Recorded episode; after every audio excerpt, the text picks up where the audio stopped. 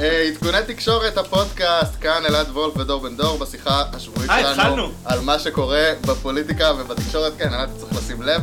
והשבוע הייתי אומר, אלעד, יש לנו מפץ בתחום האורחים בפודקאסט. נכון. אה, חבר הכנסת לשעבר הראשון בעדכוני תקשורת, הייתה לנו אחת בחסינות על הפרק, גם חברת כנסת לשעבר. לא רק חברת כנסת לשעבר, זה סגירת מעגל. למה? כי אה, מירב בן ארי עובדת איתך. עובדת איתי. וכן, יואל חסון, אה, ח"כ. לשעבר גם בקדימה וגם בתנועה, זהו, קדימה והתנועה. התנועה. אולי סוף סוף נתקן קצת עוול של שנים, כי כן. אמרו שהייתי במלא מפלגות. לא, היית בשתי מפלגות. התנועה, חבר כנסת מטעם התנועה והקדימה.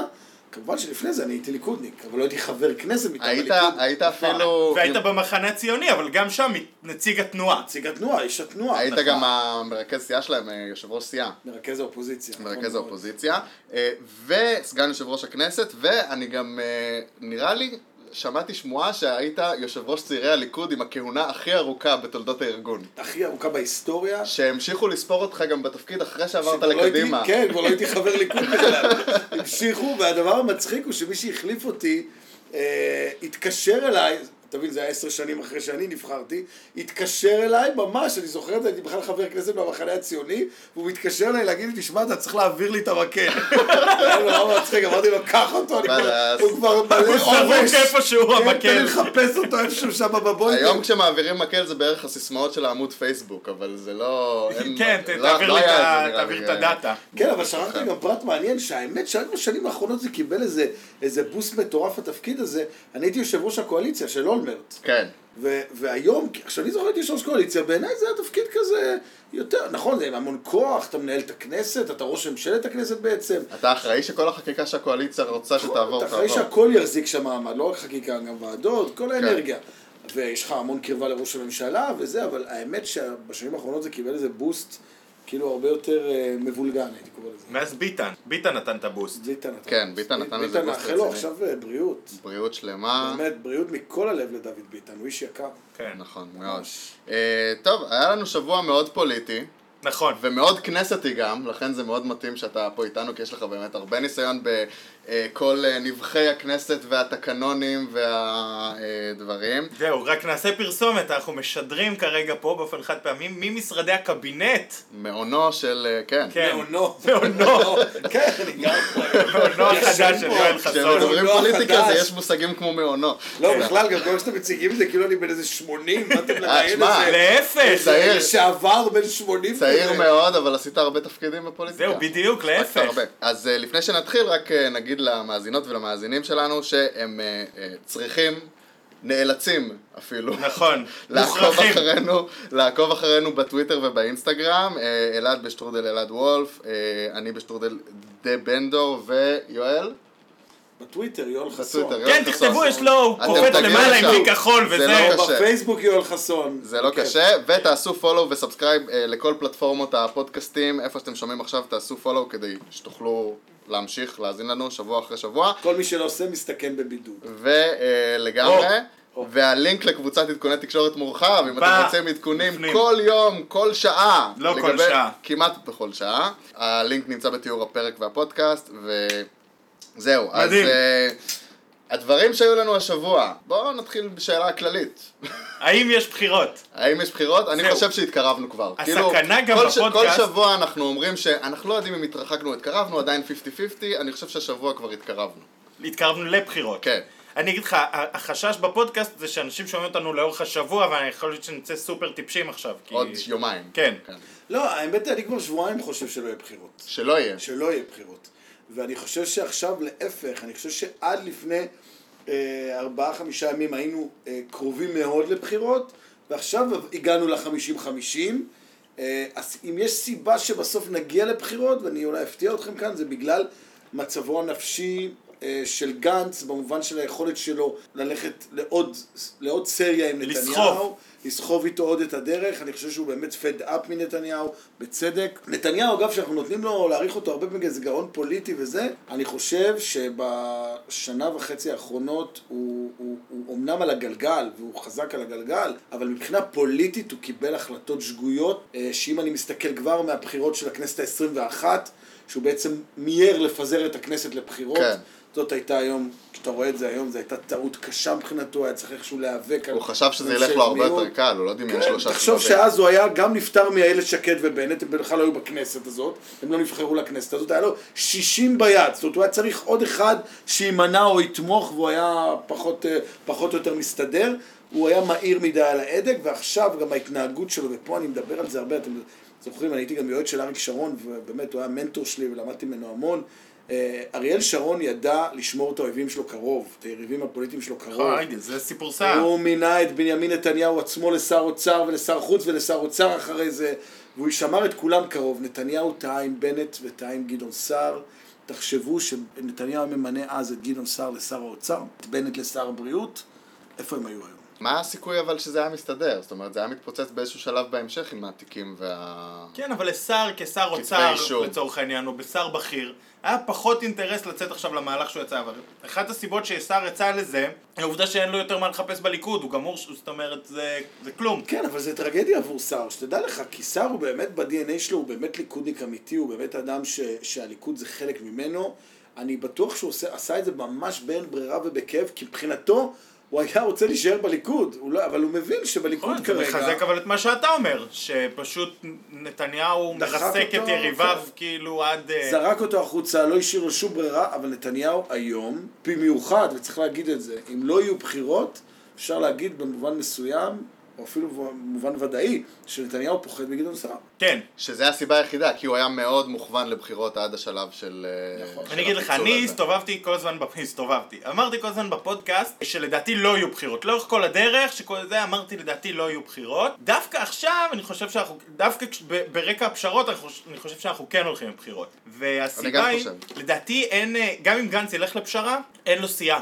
שתסחוב את הפשרה הזאת. זאת אומרת, יש לו לפחות חמישה-שישה מורדים ש... נכון. זה שיקול לא משמעותי. ילכו לפשרה. יש לו את, אה, בליכוד, סי- סיעת הטבעונים הרדיקליים, שאנחנו מדברים עליה מתחילת בדיוק. הפודקאסט. אה, ו- חיימוביץ', ניסנקורן, כן. אה, רם שפע, אסף זמיר, כל האנשים האלה לא ילכו לפש- לפשרה הזאת, גם אם הוא ילך. לא יודעים איזה פשרה תהיה. זה, אנחנו מעריכים שהם לא ילכו, אה, זאת אומרת, מה זה אנחנו? אני חושב שהם יהוו לו קושי מבפנים, ועכשיו, אגב, עוד Game Changer, יש גם בתוך הליכוד אפשרויות למורדים. זאת אומרת, שרן השכל, מיכל שיר, כל ה... מי שסומנו כהולכים לסער, גם הם יכולים להכשיל פשרה. כי הם מעדיפים שיהיה להם את ההזדמנות לפרוש. הם רוצים בחירות, כי הם. כבר בכיס של בכלל? סער. אני צריך לא, שיעשו לי- סדר, עד מתי מותר להם להתפטר בכלל ולהצטרף לסער? לכל מיכל. שיר, אה, מי זה, שרן השכל, יואב קיש אולי? קיש אה, הוציא הודעה שהוא נשאר בליכוד. אה, הוא הוציא הודעה, אני אוקיי. גם מופז הוציא הודעה שהוא נשאר בליכוד. הליכוד הוא בית. כן, בדיוק. הליכוד הוא הבית ובית לא עוזבי. אה, אני אגיד לך משהו, אני קודם כל חושב שבדרך כלל, א', אני חושב שקיש כן יישאר באמת בליכוד, זאת הערכה שלי, אה, מאיך שאני מכיר את הצורת חשיבה שלו, אבל לגבי החברות כנסת האחרות, שיר ו- והשכל, שאלה טובה, יש להם זמן אבל מאוד קצר מרגע פיזור הכנסת. אני חושב שזה שלושה ימים. שבהם אתה יכול לקבל החלטה, אה, לאן, איך אתה רץ ואיפה אתה רץ. אבל זה עדיין אחרי שהדדליין עובר, יש להם עוד קצת זמן.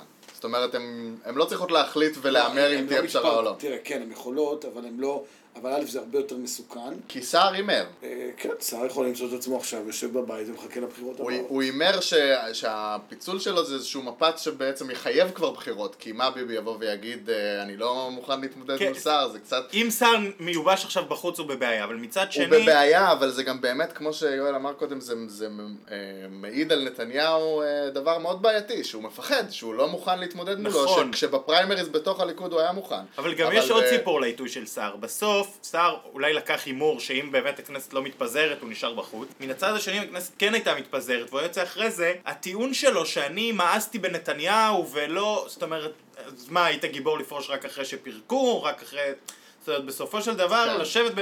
זה מה שגנץ עושה היום, מוכיח- יושב בממשלת נתניהו ואומר אני אלטרנטיבה אתה שתהיה אומר, לנתניהו. זה שהוא פרש לפני שיש באמת בחירות רשמית, זה מוכיח איזושהי נקודה שהוא באמת, באמת שהוא נע- מת, פדאפ נע- ולא אפילו יכול, פדאפ. וגם יותר מזה, גדעון סער, אני חושב, לא רואה טעם בלהיות בפוליטיקה, אלא אם אתה הולך במסלול של ראשות ממשלה. הוא לא, כבר לא מעניין אותו להיות עוד פעם שר ועוד פעם שר, הוא לא איזה פוליטיקאי מקצועי כזה. אם הוא ירגיש שהוא הגיע לתקרת זכוכית והוא לא יכול לעשות את זה, הוא יעדיף ללכת הביתה, שקל לעשות לביתו. כן. וברגע שהוא זיהה את זה, והוא הבין שכנראה הדרך היחידה להיות רלוונטי לראשות ממשלה, זה בדרך הזאת, אבל אני גם אקדים לכם אה, תרופה למכה. בואו, אני בקלות רואה את סיעת אה, גדעון סער בבחירות, אחרי הבחירות הבאות, בהנחה שנתניהו מפסיד את הבחירות ופורש, אה, אני רואה מצב שהם חוזרים ומתאחדים עם הליכוד בחזרה, זה לא משהו שהוא מופרך. מעניין. שלא נתניהו בראש כמובן. כן. תראה, בסדר, בלי נתניהו, זאת אומרת, יכול להיות שהליכוד ברגע ש- ירצה את השלטון ויקרא ברגע לסער. שנתניהו מסיים את הסיפור, אה, הכל בלי. נתניהו הייתה יכול- היום ממשלה של 90 חברי כנסת. ברור, יכול לקרות מלא דברים.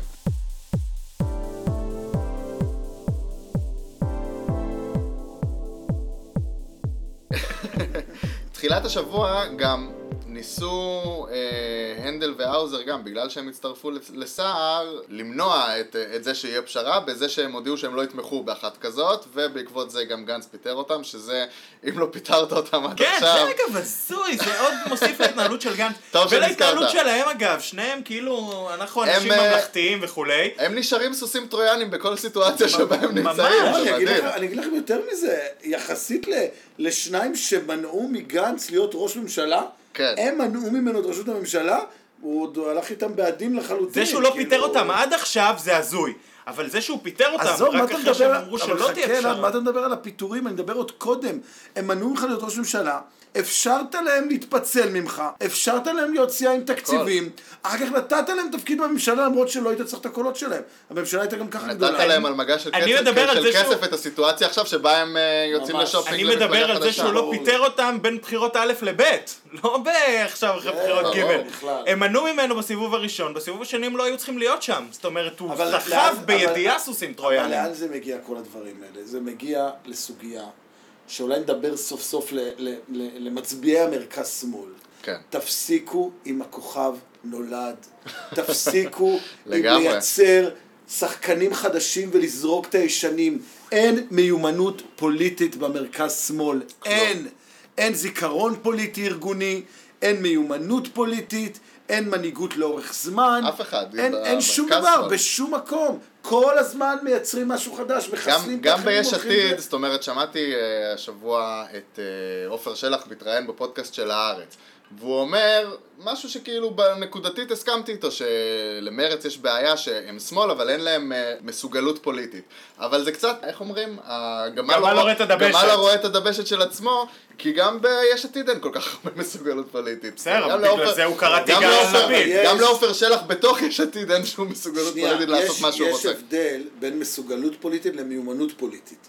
אם היית מחר נותן לתמר זנדברג 20 מנדטים, היא הייתה יודעת מה לעשות איתם. נכון. כי היא פוליטיקאית, ויש לה מיומנות פוליטית, וככה גם אחרים בתוך מרץ. נכון. אבל, אם היום היית נותן, כבר פחות.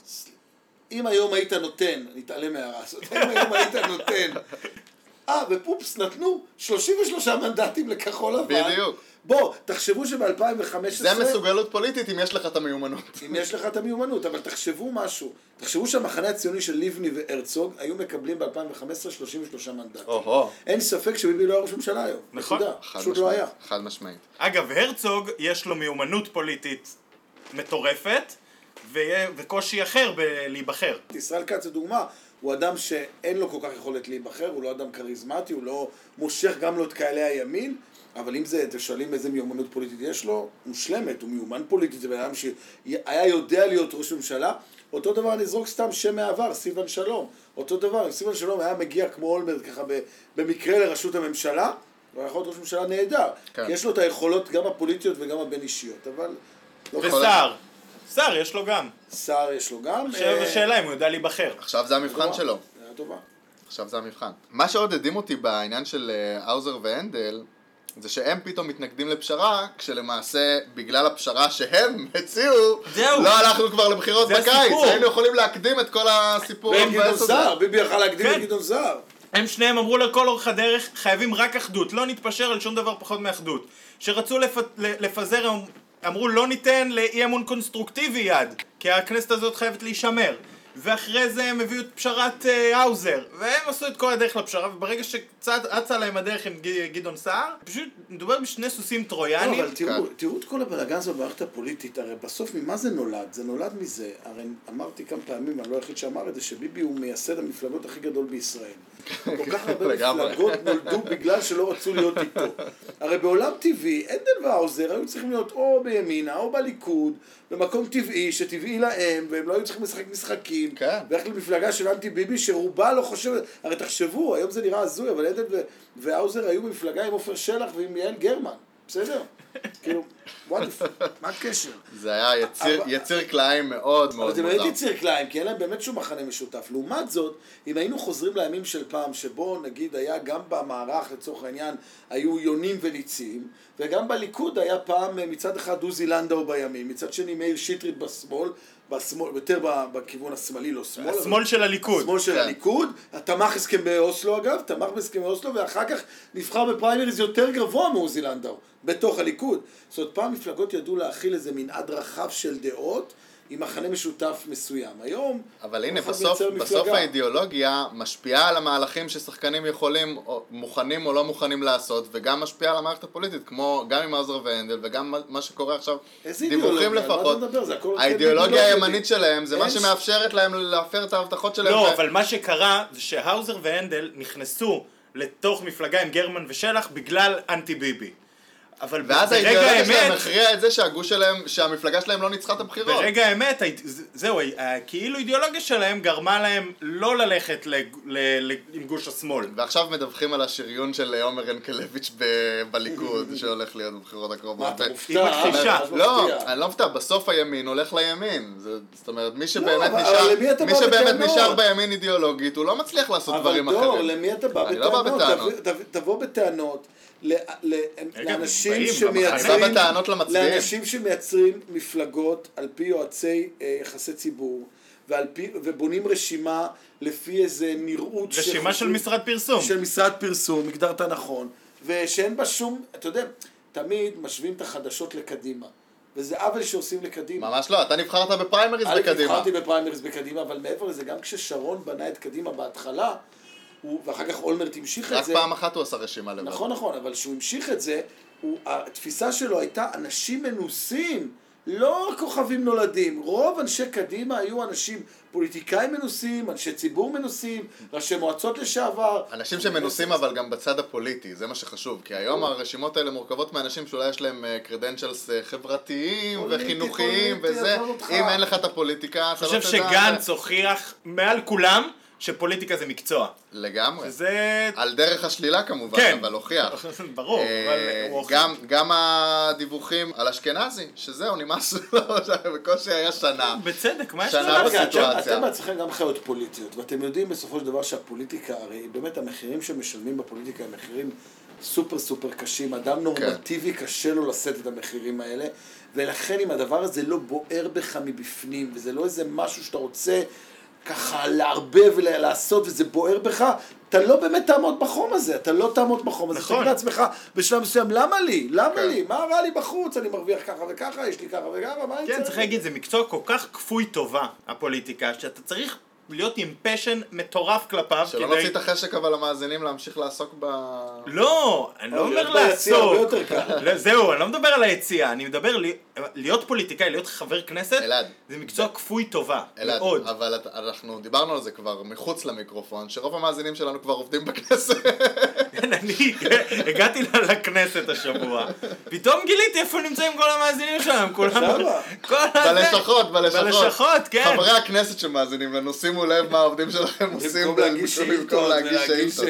האמת שמי שיצא מורווח מ- מכל הסיפור הזה עם אה, האוזר והנדל זה איתן גינזבורג, שקונה את מעמדו בכנסת בקדנציה הקצרה הזאת, את כל התפקידים הוא עובר. אבל אפרופו הוא- חוסר הוא ניסיון, הוא פחות או יותר נשאר הבן אדם היחיד אה, של של גנץ, האיש היחיד של גנץ בכנסת. אפרופו. חוסר ניסיון, כחול לבן נתנה את ועדת הכנסת לאדם שלא היה לו, עם אפס ניסיון פרלמנטרי, אבל הוא היה ראש עיר. אבל לא פוליטי. לא, לא, לא, צריך להגיד... ואז עכשיו ראש קיבל חוץ לא, אבל וביטחון. דווקא איתן גינזבורג הוא נקודת אור. הוא היחיד שיכול לעשות משהו.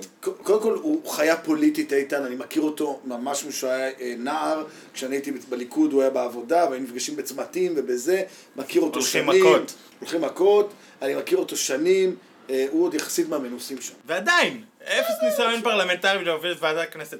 לא שהיה לו אפשרויות אחרות, כן, אין לו, לא היה לו אף אחד עם ניסיון פרלמנטרי לוועדת כן, הוא. היחיד שהיה לו עם ניסיון פוליטי. אתה יודע, אני יכול להגיד לכם, אה, אני יכול לספר לכם סקופ קטן פה בזה. או, או, אנחנו כותרת. אוהבים סקופים. כותרת. משהו הרי- לשים הרי- הרי ב description. ב- לקראת הבחירות לכנסת ה-21, הבחירות הראשונות, אז היה משא ומתן בין התנועה לבין כחול לבן, שבשלב מסוים מוצע. מוצע והגענו למסקנה שלא יהיה החיבור הזה. ואז היו דיבורים, לא משנה עם אבי מי. גבאי. לא, לא, התנועה של לבני יחד עם עם כחול לבן. אה, עם כחול לבן. אוקיי, עם רגע. גנץ אגב, עם חוסן גנץ, לישראל חוסן כאילו. לישראל, לפני החיבור עם לפיד. אה. וואלה. ואז באמת הוא יותר העדיף את לפיד ולא התחבר עם התנועה, וכידוע לכם התנועה פרשה. אבל אחרי שפרשנו, כבר היה, המשיך להיות לי שיח עם כל מיני אנשים בכחול לבן, ובדקו איתי, מעניין אותי, וזה, וזה, ואני אמרתי, תשמעו, האמת שאני די הרמתי ידיים, ואני די רוצה לנוח קצת מהפוליטיקה אחרי 11 שנים, אבל אני אומר לכם, אתם עושים טעות שאתם לא מכניסים אנשים, לא מערבבים פרלמנטרים מנוסים. יש כן. כמה שהולכים להיפלט, לא באשמתם, ח"כים מעולים, נתתי גם כמה דוגמאות. שכבר שם. למדו את העבודה, עשו את. העבודה, יעשו עבודה נהדרת, תכניסו אותם. עכשיו, בסדר, תשלבו עם חדשים. למה כולם צריכים להיות חדשים? איפה זה כתוב? מי אמר שזה מביא יותר קולות? אני חושב שההפך. לא היה שום חשיבה, אגב, רשימה אומרת, לא, לא תורמת לקולות יותר או קולות פחות. כן, כמו שאתה אבל, אמרת, זה אה, גנץ ואולי השלושה אבל לידו. זה, זה דווקא מראה לנו, בגלל שהם הכניסו כל כך הרבה חברי כנסת, שבאמת בלי שיהיה לך את האנשים, זה בעיקרון מה שיש עתיד היו אמורים להביא, את הניסיון הפרלמנטרי. הבעיה היא שזה פוצל, והם לקחו איתם את כל נכון. צה"ל, וגם למה אתה רוצה להיות. תלוי באנשים האלה? אתה התחברת פה עם מישהו שהוא בכל זאת סוג של איזה כן. אתגר פוליטי עבורך. מה אתה נותן, תחשבו שבאמת הם היו נשארים ביחד, ובאופן טבעי היה נראה שיש עתיד היו מחזיקים ברוב התפקידים הפרלמנטריים. בסוף הוא לא רצה לתת למאיר כהן את יו"ר הכנסת. נכון. זאת אומרת, זה מראה את כל ה... חוסר אמון גם שהיה שם נכון. מלכתחילה. ועוד עדות לכך שכמה שכחול לבן אה, לא מנוסים פרלמנטרית ופוליטית וכולי, זה זה שהשבוע עשו להם משהו שבעיניי, אולי תתקן אותי אם אני טועה, חסר תקדים בפוליטיקה הישראלית. הקואליציה עשתה filibuster לעצמה, פחות או יותר. אה, והצליחה. והצליחה. הליכוד, בוא, הליכוד כן, עשה, הליכוד. הליכוד. הליכוד לא עשה. הליכוד לא זכרו, מה לא זה, זוכרים היו איך עושים היו צריכים filibuster. לפתוח את התקנון. צריך לשאול את מיקי היו איתן. צריכים לפתוח את התקנון, לראות איך אפשר למרוח זמן. כן, הקואליציה עשתה filibuster אה, דרך אה, פונקציה שנקראת... נאומים בני נאומים דקה. בני דקה, שהיושב ראש לוין... אפשר אותם בלי אפשר. אותם גם, בכמות בלתי נדלית לכל הח"כים, וגם באורחים של 2 דקות, 3 דקות, 4 כן, דקות. לא, לא אגיד מי, אבל פנה אליי איזה מישהו בליכוד, כתב לי, אחי, אני צריך עם אה, עזרה עם אה, נאום בן דקה, יכול להיות קצת יותר מדקה. אתה יכול לכתוב לי משהו. יכול להיות קצת יותר מדקה. ביקשו ממך לכתוב נאום בן דקה? כן, התבקשתי. יפה, התבקשתי אז- לסייע, לא אז לכתוב. למה הם עשו את זה? נסביר רק למאזינים. כדי למנוע את הפיזור של הכנסת דרך החוק שכחול לבן, סליחה, שיש עתיד הביאו שכחול לבן רכבו. עליו ותמכו בו, אה, למנוע את הפיזור הזה שכביכול היה נותן להם שליטה גם בתאריך. בתאריך. וגם זה עלה משהו, אני לא, לא יודע אם כספין או לא, גם בעניין של המימון בחירות, שכביכול כחול לבן רצו להפחית אותו, והליכוד רצו להשאיר אותו. אגב, זה מצחיק, כי גם אם התאריך לכחול לבן עדיף לפזר לא דרך חוק פיזור הכנסת, כי... עדיף להם לדעתך הסברה, את ה- הסברה אומרת שביבי רוצה כמה שיותר מאוחר, וכחול לבן רוצה כמה שיותר מוקדם. כן. ולכן בפיזור הכנסת זה אוטומטית שלושה חודשים, זה המינימום בפיזור אוטומטי, ובפיזור על פי חוק, אז אפשר למרוח עוד יותר. אז גם פה לא ברור לי למה כחול לבן הולכת לפיזור ש- הזה. אני חושב שהם יודעים את זה, אני חושב שגם הם לא... אז זה. אגב, למה? בוא אני שואל אותך, אולי כי, יש לך תשובה. כי המהלך הזה הוא פשוט משחק לנרטיב של הליכוד, שהם מנסים ש- למנוע בחירות. כן, כחול לבן מפזר את אמרו, הכנסת. אנחנו רוצים לתת יותר זמן למ- למשא ומתן, לפשרה המדופלמת בסוף שאנחנו הציבור לא מדברים מבין את עליה מה כבר שאנחנו שבוע. מבינים. בסוף יש... בשביל זה הם מאזינים לפודקאסט כן, הציבור. אבל גם אלה שמאזינים לנו מבינים. אבל הציבור הכללי יושב ואומר, חוק פיזור הכנסת, מי הרים את היד בעד, מי הרים את היד נגד? למה לא כחול לבן. נגררת לזה? אני לא מסכים איתך, אני חושב שרוב הציבור אה, בסופו של דבר היום, אה, לטוב ולרע, רואה בביבי אחראי לכל מה שקורה כאן. זאת אומרת, הציבור רואה את ביבי כזה שמנתב פה את הספינה ימינה או שמאלה או ישר, ולכן אני בטוח שאם יהיו בחירות שיבדקו מי אשם בפיזור הכנסת, הרוב המוחלט יגיד שזה נתניהו, אנשים מבינים שנתניהו... רק מעצם זה שהוא מיצב את מעמדו ככל יכול במדינה, שמה שקורה זה כנראה כי הוא רצה שזה יקרה. נכון, אף אחד לא מעלה בדעתו, רוב האזרחים... וזה אגב באמת לא, באשמתו, בסדר, כן. א' זה באמת באשמתו, ובאמת הוא רצה למנוע רוטציה, ולא מעניין אותו שום דבר, רק למנוע את הרוטציה הזאת, ולעצור את הרכבת הזאת, אבל, אה, אבל אני חושב שבסופו של דבר כחול לבן, אה, אם אתה שואל אותי למה הם קידמו. את הפיזור הכנסת בצורה הזאת, זה בעיקר אמצעי לחץ על נתניהו. לחץ על מה? לא, אני אגיד לכם, עוד פעם, יכלו לו לעשות נתניהו- משהו, הנה, ראינו שהם מצליחים לסכל את המהלכים שלו גם בלי שהם הגיעו, שהוא- שהם הגיעו איתו נתניהו, לפשרה. נתניהו לא רוצה רוטציה ולא רוצה בחירות. הוא היה רוצה איכשהו לעגל את הריבוע הזה. הוא לא מצליח לא לרבע אותו ולא לעגל אותו. ולכן הוא כרגע נמצא ב- ב- במצוקה. אלעד אמר שמה שהוא הכי רוצה זה עוד חודש. חודש לנוח. כן. או חודש, אה, חודש לא וחצי. לנוח. תשמע, הבח- המועד המושלם בעיניי לנתניהו זה אפריל.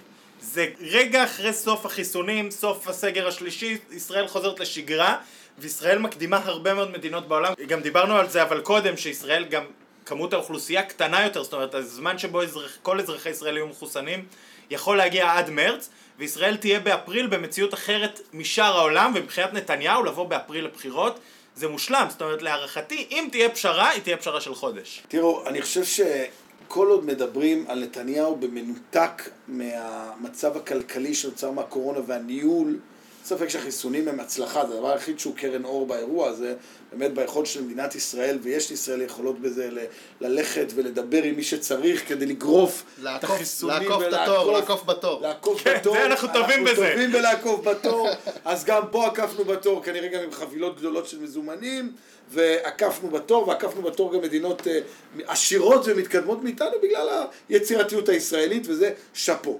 אבל נתניהו בעיניי, הקורונה סיבכה אותו מאוד, כי הקורונה בעצם חשפה את א', שאת יכולות הניהול הלא גבוהות שלו, את יכולות הניהול הלא גבוהות שלו, כל הדברים המורכבים לא הצליחו. בדיוק, כל הדברים המורכבים, הטיפול בכלכלה, הטיפול בסגר לא סגר, כל בדיקות. ההתנהלות, בדיקות, כל זה שהוא לדוגמה, זה פשוט לא עולה, אתה יודע, היו לי, היו לי כמה שעות ביבי, וראיתי ונחשפתי לבן אדם הזה, זה שהוא לא הבין מהרגע הראשון לדוגמה שמשרד הבריאות לא יכול לבצע, הרי מה זה משרד הבריאות? הוא גוף פיקוח. הוא גוף רגולציה, הוא לא מבצע כלום. בתי החולים מבצעים, קופות החולים חולים. מבצעים, הם מבצעים, הם לא מבצעים, הם מפקחים ונותנים רישיונות. ואגב, זה בעקבות רפורמות שהוא העביר כשר אוצר, קוראים כל הדברים, לא התפקידים האלה הבנת, הת- נכון? התעצבו ככה. ואיך לא הבנת שאתה לא יכול לסמוך על משרד הבריאות, שיעשה את השרשר, יקטע שרשרות הדבקה, שלא מהרגע הראשון להקים את המערך הזה, להפריט אותו בכל דרך. עוד דבר שצריך להגיד, ואני גם לא מבין את זה, בואו נראה באמת איך השבוע שבועיים הקרובים ייראה מבחינת ה- לחסן את האנשים. אני לא מבין למה לא עושים פה, אתם זוכרים שפעם, לתת, הייתם ילדודס, או שבכלל לא נולדתם, במלחמת המפרץ, אוקיי? אני נולדתי. במלחמת המפרץ. אני לא יודע אם אתם יודעים, אבל במשך תקופה מאוד מאוד קצרה חילקו לכולם מסכות מגן. ממש, כן. ואז לא הייתה את הטכנולוגיה של היום, ולא הייתה את האפשרויות של היום, ולא היה כלום של היום, אוקיי? היה קשה קצת להתנהל ביום יום עם המסכות. בסדר, אבל עדיין, זה לא איך, כמו איך, איך פה לא עשו, איך פה לדוגמה לא הלכו למערך של בדיקות קבועות של כל האזרחים כל הזמן, לחלוטין. בכל רגע, לא מובן לי איך לא עשו את זה. אגב, היה את לא- המודל הזה בסלובקיה וגדעון סער ניסה להביא אותו. כן, לא מבין למה לא עשו את זה, ומה שאני. לא מבין עכשיו, איך את נושא החיסונים, בהנחה שיש לך את המלאי, ואתה מביא את המלאי לפה, למה לא עושים את זה כמו יום בחירות? ממש, ביום אחד. יום חופש. יום חופש, שכולם הולכים להתחסן, מפזרים את כל כיף. בתי הספר, את כל בתי הספר, הכל הופך להיות מערך של חיסון. אפשר להשתמש גם בבתי ספר. מה? אפשר להשתמש בבתי הספר. כמו ביום בחירות שמשתמשים נכון, בקלפיות. נכון, ופשוט לגרום לאנשים, כמו שהם הולכים להצביע, לבוא להתחסן. רעיון טוב. חבל שאתה לא בפוליטיקה עדיין. באמת רעיון טוב.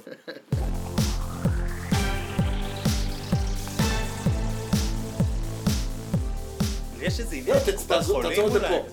זהו. כן, נשיא. בוא נחזור. טוב, אבל באופן כללי בואו נחזור שנייה לגבי אה, ה... זהו, אין עוד נושאים, נושאים. לא, לא, אני, אני רוצה שנסגור טוב את העניין אתה של... רוצה לסגור את הנושא. של אה, טמטום, אה, טמטום שלנו. זאת אומרת, שטמטמו אותנו כל השבוע בתקשורת לגבי יש פשרה, אין פשרה. שישי יש פשרה, שישי בערב אין פשרה, שבת בבוקר, זה, שבת בערב, אה, חמישי, אבל- כל כמה שעות וכל אה, אה, יום יומיים יש לנו התפתחות אחרת, מכחישים את ההתקדמויות, כן fake news, לא fake news. אני לא יודע, זאת אומרת, תגידו לי אתם, אבל אני תמיד יש לי הרגשה שאם זה אמיתי, הדיבורים על פשרות, לא היינו שומעים על זה. שזה כאילו איזשהו כלל אצבע כזה. תראה, הצדדים מכחישים. וכל הדיווחים האלה זה להשתמש בתקשורת לעשות blame game. תקשיבו, מניסיון אני אומר לכם, והייתי במשא ומתנים קואליציוניים, עשיתי דברים, הייתי גם בצד של יועץ ראש ממשלה של שרון וגם בצד של פוליטיקאים. וגם עשו לך blind side, אם אני לא טועה, ב-2012, לא? שמה? עם מופז, או שאתה ידעת לא, שזה... הולך לקרות. אני, אה, תכף אספר את הסיפור, זה סיפור דווקא מגניב. כן. אבל לפני זה אני אגיד, ככל שמכחישים יותר, כך זה קיים יותר, אוקיי. אוקיי? כי בדרך כלל הכחשה של... תראה, יש כל מיני סוגי הכחשות לפוליטיקאים. בדרך כלל הכחשה שהיא הכחשה שלא עונים, או לא מתייחסים, או לא נחושה, או כזאתי כללית, היא, היא תן לי שקט, תן לי לעשות עבודה שלי בשקט, כי אני לא יכול להגיד לך כרגע כן או לא, כי אני אחשוף עד היום אני ואז זוכר- עיתונאים מסוימים גם לא יפרסמו אולי, לא?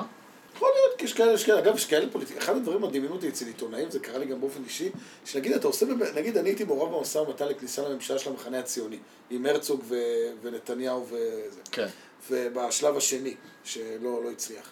ובאותו זמן עיתונאים לחצו עליי מאוד. עכשיו, אה, עם התרגיל עם ליברמן. כן, שאגב, זה משא ומתן שלא ידעו עליו הרבה בזמן לא ידעו. עליו. הוא התפרסם רק אחרי, לצאת- וזה זה סימן לזה שאולי היה נכונות אמיתית. הייתה נכונות אמיתית. אגב, זה נפל כי הוא העדיף את ליברמן, זה היה הרבה יותר זול. זה כן. אבל אני אומר, באותו רגע העיתונאים שהתחילו להציק לי קצת, והיה עיתונאי מסוים ש, שממש הציק לי, ואני אמרתי לו, תשמע, אני לא יודע, לא יודע, ואחרי זה הוא נורא כעס עליי. אמר לי, מה, אתה שיקרת לי עכשיו? אמרתי לו, מה זה שיקרתי לך? אני לא אמרתי לך אני יכול לנחש מי זה, לא, אבל אמרתי אתה- אמרתי לו, תקשיב, אני לא אמרתי לך כלום. אתה, צי- אם אני הייתי מספר לך שיש משא ומתן, הייתי הורס את המשא ומתן. כאילו זה מפליא אותי שאתה מבקש ממני בכלל לתת לך את המידע הזה, זה מידע סודי, אני לא אמור לתת לך אותו. עכשיו, לא שיקרתי לך, לא הגבתי לך, לא התייחסתי, לא עניתי לשאלותיך, זכותי.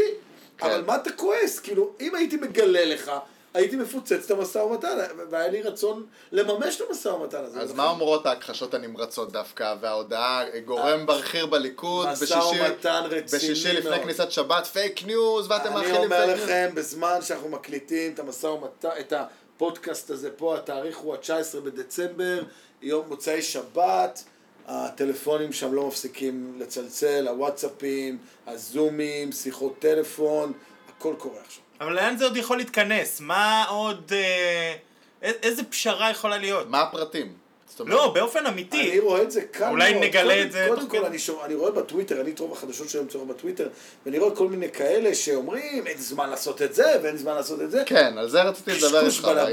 כשפוליטיקאים רוצים, הם מוצאים. הם רוצים. אבל אם זה יהיה יום שני בערב, הם לא יגיעו לזה, הם יודעים את הסד זמנים, אבל בוא אל תשכח דבר אחד, כל עוד כחול לבן והליכוד... הם צריכים 48 שעות להעביר לא דברים נכון, בכנסת, לא לא? נכון, אל אל ת- אל תסגור את זה בשעות, הם צריכים זמן, אבל הם לא צריכים כל כך הרבה זמן, אוקיי. וכל עוד יש לך את יריב לוין יו"ר הכנסת, ואיתן גינזבורג שדיברנו עליו קודם, יושב ראש ועדת הכנסת, ברגע כן. ששניהם רוצים, ויש רוב, הם יכולים גם בשעתיים לגמור את הסיפור. כן, ומפעילים מפעילים סעיף 98, 98, עזוב אז- אותך אז כשרוצים. שזה לטובת מאזיננו אז סעיף זה- שמאפשר, לא מאפשר קיצור לאופוזיציה הליכים לעשות פיליבסטר, כן. אופוזיציה תצעק, אופוזיציה תצעק. אז וגונבים את הדמוקרטיה והם אז יעבירו. מה, כל הדיבור על הקשיים גם טכניים זה... אז כל הדיבור על קשיים טכניים שמכניסים את זה לחדשות, מה, זה. ספין של מישהו? זה כדי להלחיץ? אני חושב שזה ניסיון של, לא חושב שזה ספין ניסיון שמגיע ניסיון מלמעלה. להלחיץ את אות- את אותם האנשים שלא מבינים בנושאים אני חושב פרלמנטריים. שזה עניין של פרשנים לנסות וכאילו אה, לפמפם את הדחיפות של הדבר, אבל זה באמת, אגב, אפרופו מופז, באמת אולי נדבר על זה, הנה זה קרה בלילה בין הקריאה. הראשונה לשנייה של אני- הפיזור. אני אגיד כן. לכם מה היה. אבל אז לא היו חוקי רוטציה ודברים כאלה שצריך להתגבר נכון, אבל עליהם. הם לא צריכים להתגבר כרגע על החוק. על החוקי רוטציה. יסוד הם לא כל צריכים? מה שהם צריכים זה לעצור את השעון של התקציב. זה מה שהם צריכים כרגע. נכון. זה הדבר שיוצר להם את הבעיה. את זה הם יכולים, לה, לה, ב, ב, במשפט אחד של חוק, להעביר את זה בשעה וחצי. אוקיי. בסדר? זה הדבר הכי קל. הם לא צריכים כרגע לשנות את חוקי הרוטציה. הם לא, אלא אם כן, זה, הם פותחים את זה מחדש. זה קלוש מאוד שזה יקרה, בטח בשלב הזה. אגב, לדעתי, עוד פעם, הימור שלי מהבטן ומהמחשבות שלי, אני לא אתפלא אם ביבי גם אומר לעצמו, הרי מה קורה במידה והשעון של הרוטציה תקיף, לא קורה איתו כלום בעצם, ונתניהו בכל זאת לפני הרוטציה מפרק את הממשלה, יוצא מצב שגנץ ראש ממשלה לתקופה של שלושה חודשים. נכון. או עד, עד שיש ראש ממשלה אחר או משהו כזה. יכול להיות שביבי בשלב מסוים יגיד לעצמו, רגע, אני עכשיו מעדיף לשלם את המחיר הזה אולי בעוד כמה חודשים, אוקיי? מאשר לשלם מחיר עכשיו של בחירות בזמן שלא נוח לי, שאני עלול למצוא את עצמי שאין לי בכלל 61 ואין לי סיכוי לממשלה בכלל. אין לי. זאת אומרת, הוא יעדיף לפזר את הכנסת בעצמו אקטיבית לתת, ולתת אה, לגנץ שלושה חודשים. מה זה אבל שלושה זה יהיה לו לא מאוד קשה. לתת לו ממשלת מעבר, מאוד קשה. לתת לכל אחד להחליף אותו ל- ליום, לשעה. לצאת אבל מבלפור. כשהוא יוצא לקולונוסקופיה קשה לו למצוא מחליף. בסדר, אבל אתה בוחר את האופציה הפחות גרועה. בוא, הוא הכניס את עצמו לקוראלוס. והוא הכניס את עצמו לסיטואציה מורכבת. אה, גם, עוד פעם, לא מבין למה, היו לו אופציות אחרות בעיניי, אוקיי? אבל הוא החליט את ההחלטה הזאת. הוא אני- ניסה עוד פעם את האופציות האחרות שלו, שזה בנט, לתת לו את ה... זה היה אמיתי לדעתכם, ה- בטוח. הדיווח הזה באמצע בטוח. שבוע על אה, ביטחון פלוס שתיים? בטוח אמיתי. זה הכי קל לו לתת את זה, אנחנו מדברים על זה מ-day one. זהו, אנחנו, בפודקאסט הראשון שלנו אני העליתי את התרחיש הזה, לפני כמה זה היה? חודש. וחצי? חודש ושלוש. אוקיי. טוב, רצית לספר לנו על ה... על מופז. על מופז. כן. על- האמת שזה, גם על זה הזכרנו בפודקאסט הראשון, שאפשר להגיע באמת עד הרגע האחרון ומישהו אה, יעשה איזה משהו. עד כמה זה מזכיר כאילו באווירה את מה שהיה אז? אירוע, אני לא אשכח את זה, אירוע מדהים, אנחנו מעבירים באמת בקריאה טרומית או ראשונה, אני לא זוכר את פיזור הכנסת. מופז אחרי שהוא מדיח את אה, לבני בפריימריז של קדימה, נכון? היא מפסידה לו, והוא ראש קדימה.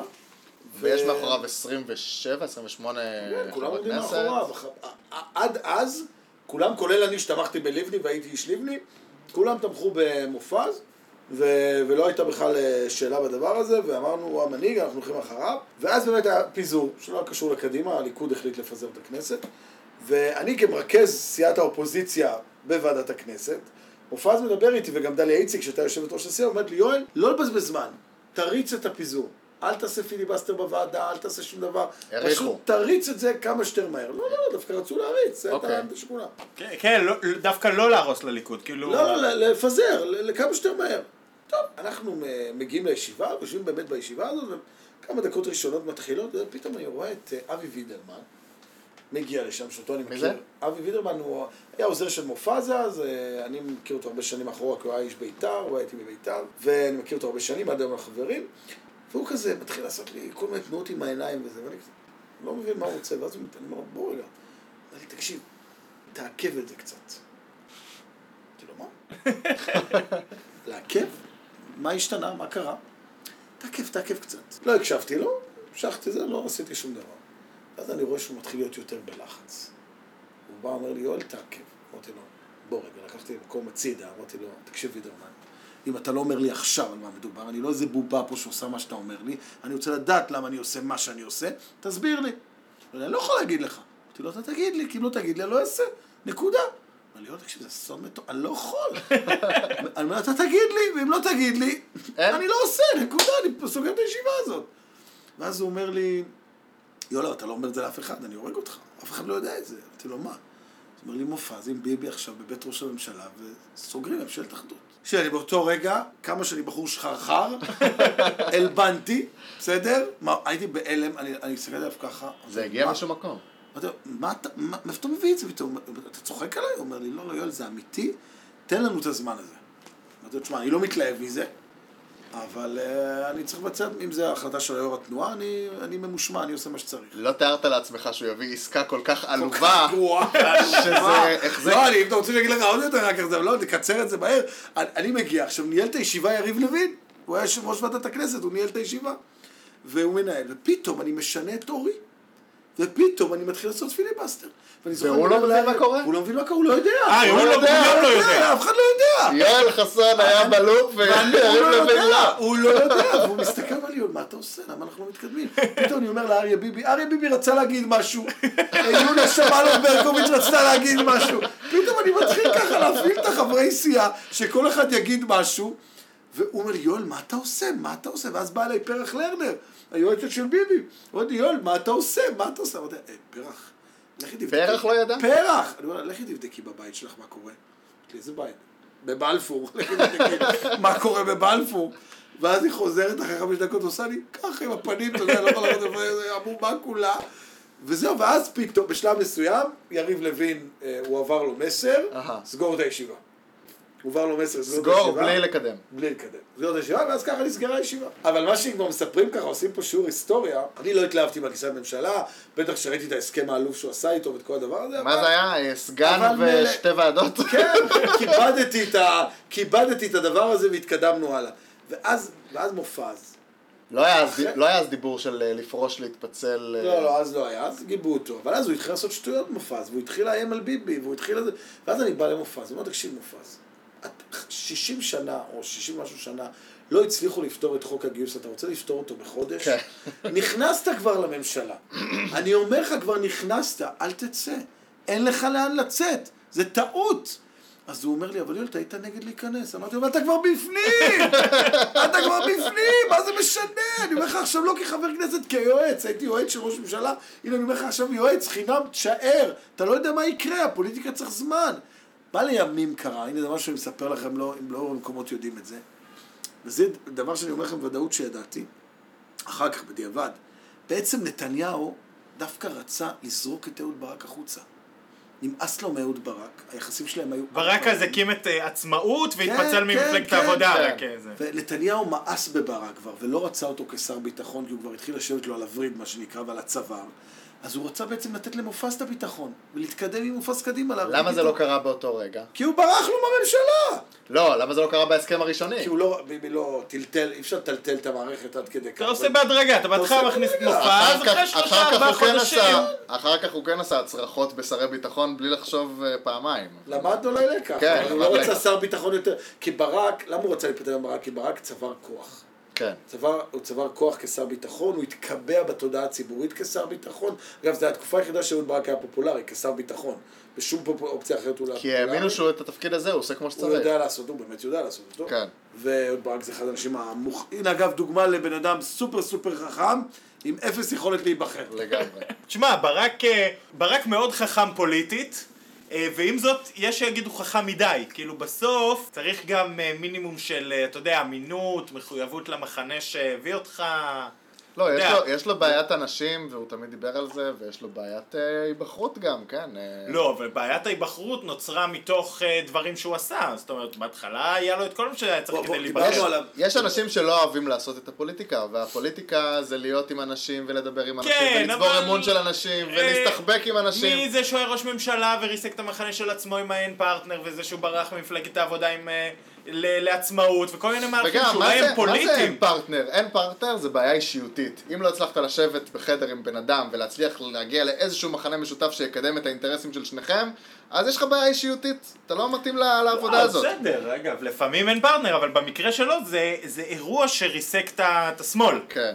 ואגב, אה, מי שעומד לסיים בדיוק כמו ששאול מופז סיים, עם שני מנדטים בכנסת הבאה, רק שהפעם אין אפשרות זהו, לשתי אם לא מנדטים. ישנו את חוק אחוז החסימה, זה בני גנץ. אין שני מנדטים יותר. בני גנץ כבר צנח לשש, האמת שזו צניחה יותר מהירה מה- מהצניחה של מופז. זאת אומרת, אחר, אחרי הכניסה לממשלה הוא, הגיע- הוא עדיין היה לו בסקרים איזה 10, 12 כזה לקדימה, וזה. חבר'ה, אני אומר לכם, יום אחד נדע ונבין מה גרם לבני גנץ למהר ו- ולעשות את המהלך הזה אז, שהוביל גם לפירוק המח... אה, הכחול לבן.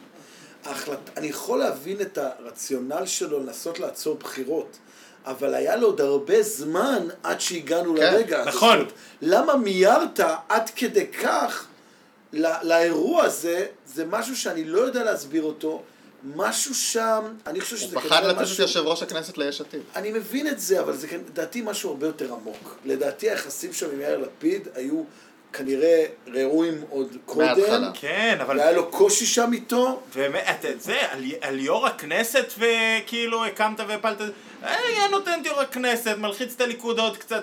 הליכוד הרי איימו עליו, הוא פשוט פחד, אמרו לו, אם אתה נותן את יו"ר הכנסת, סגרנו את הסיפור. מה זה? ואז כשמה- על זה, הוא כל כך רעד מפחד. בפוליטיקה, כשמישהו מאיים עליי במשהו כל כך מוחשי, אני אומר מעולה, זה אומר שזה מפחיד אותו. כן. זה אומר שאני צריך להחזיק בזה כמה זמן שאני יכול למעלה.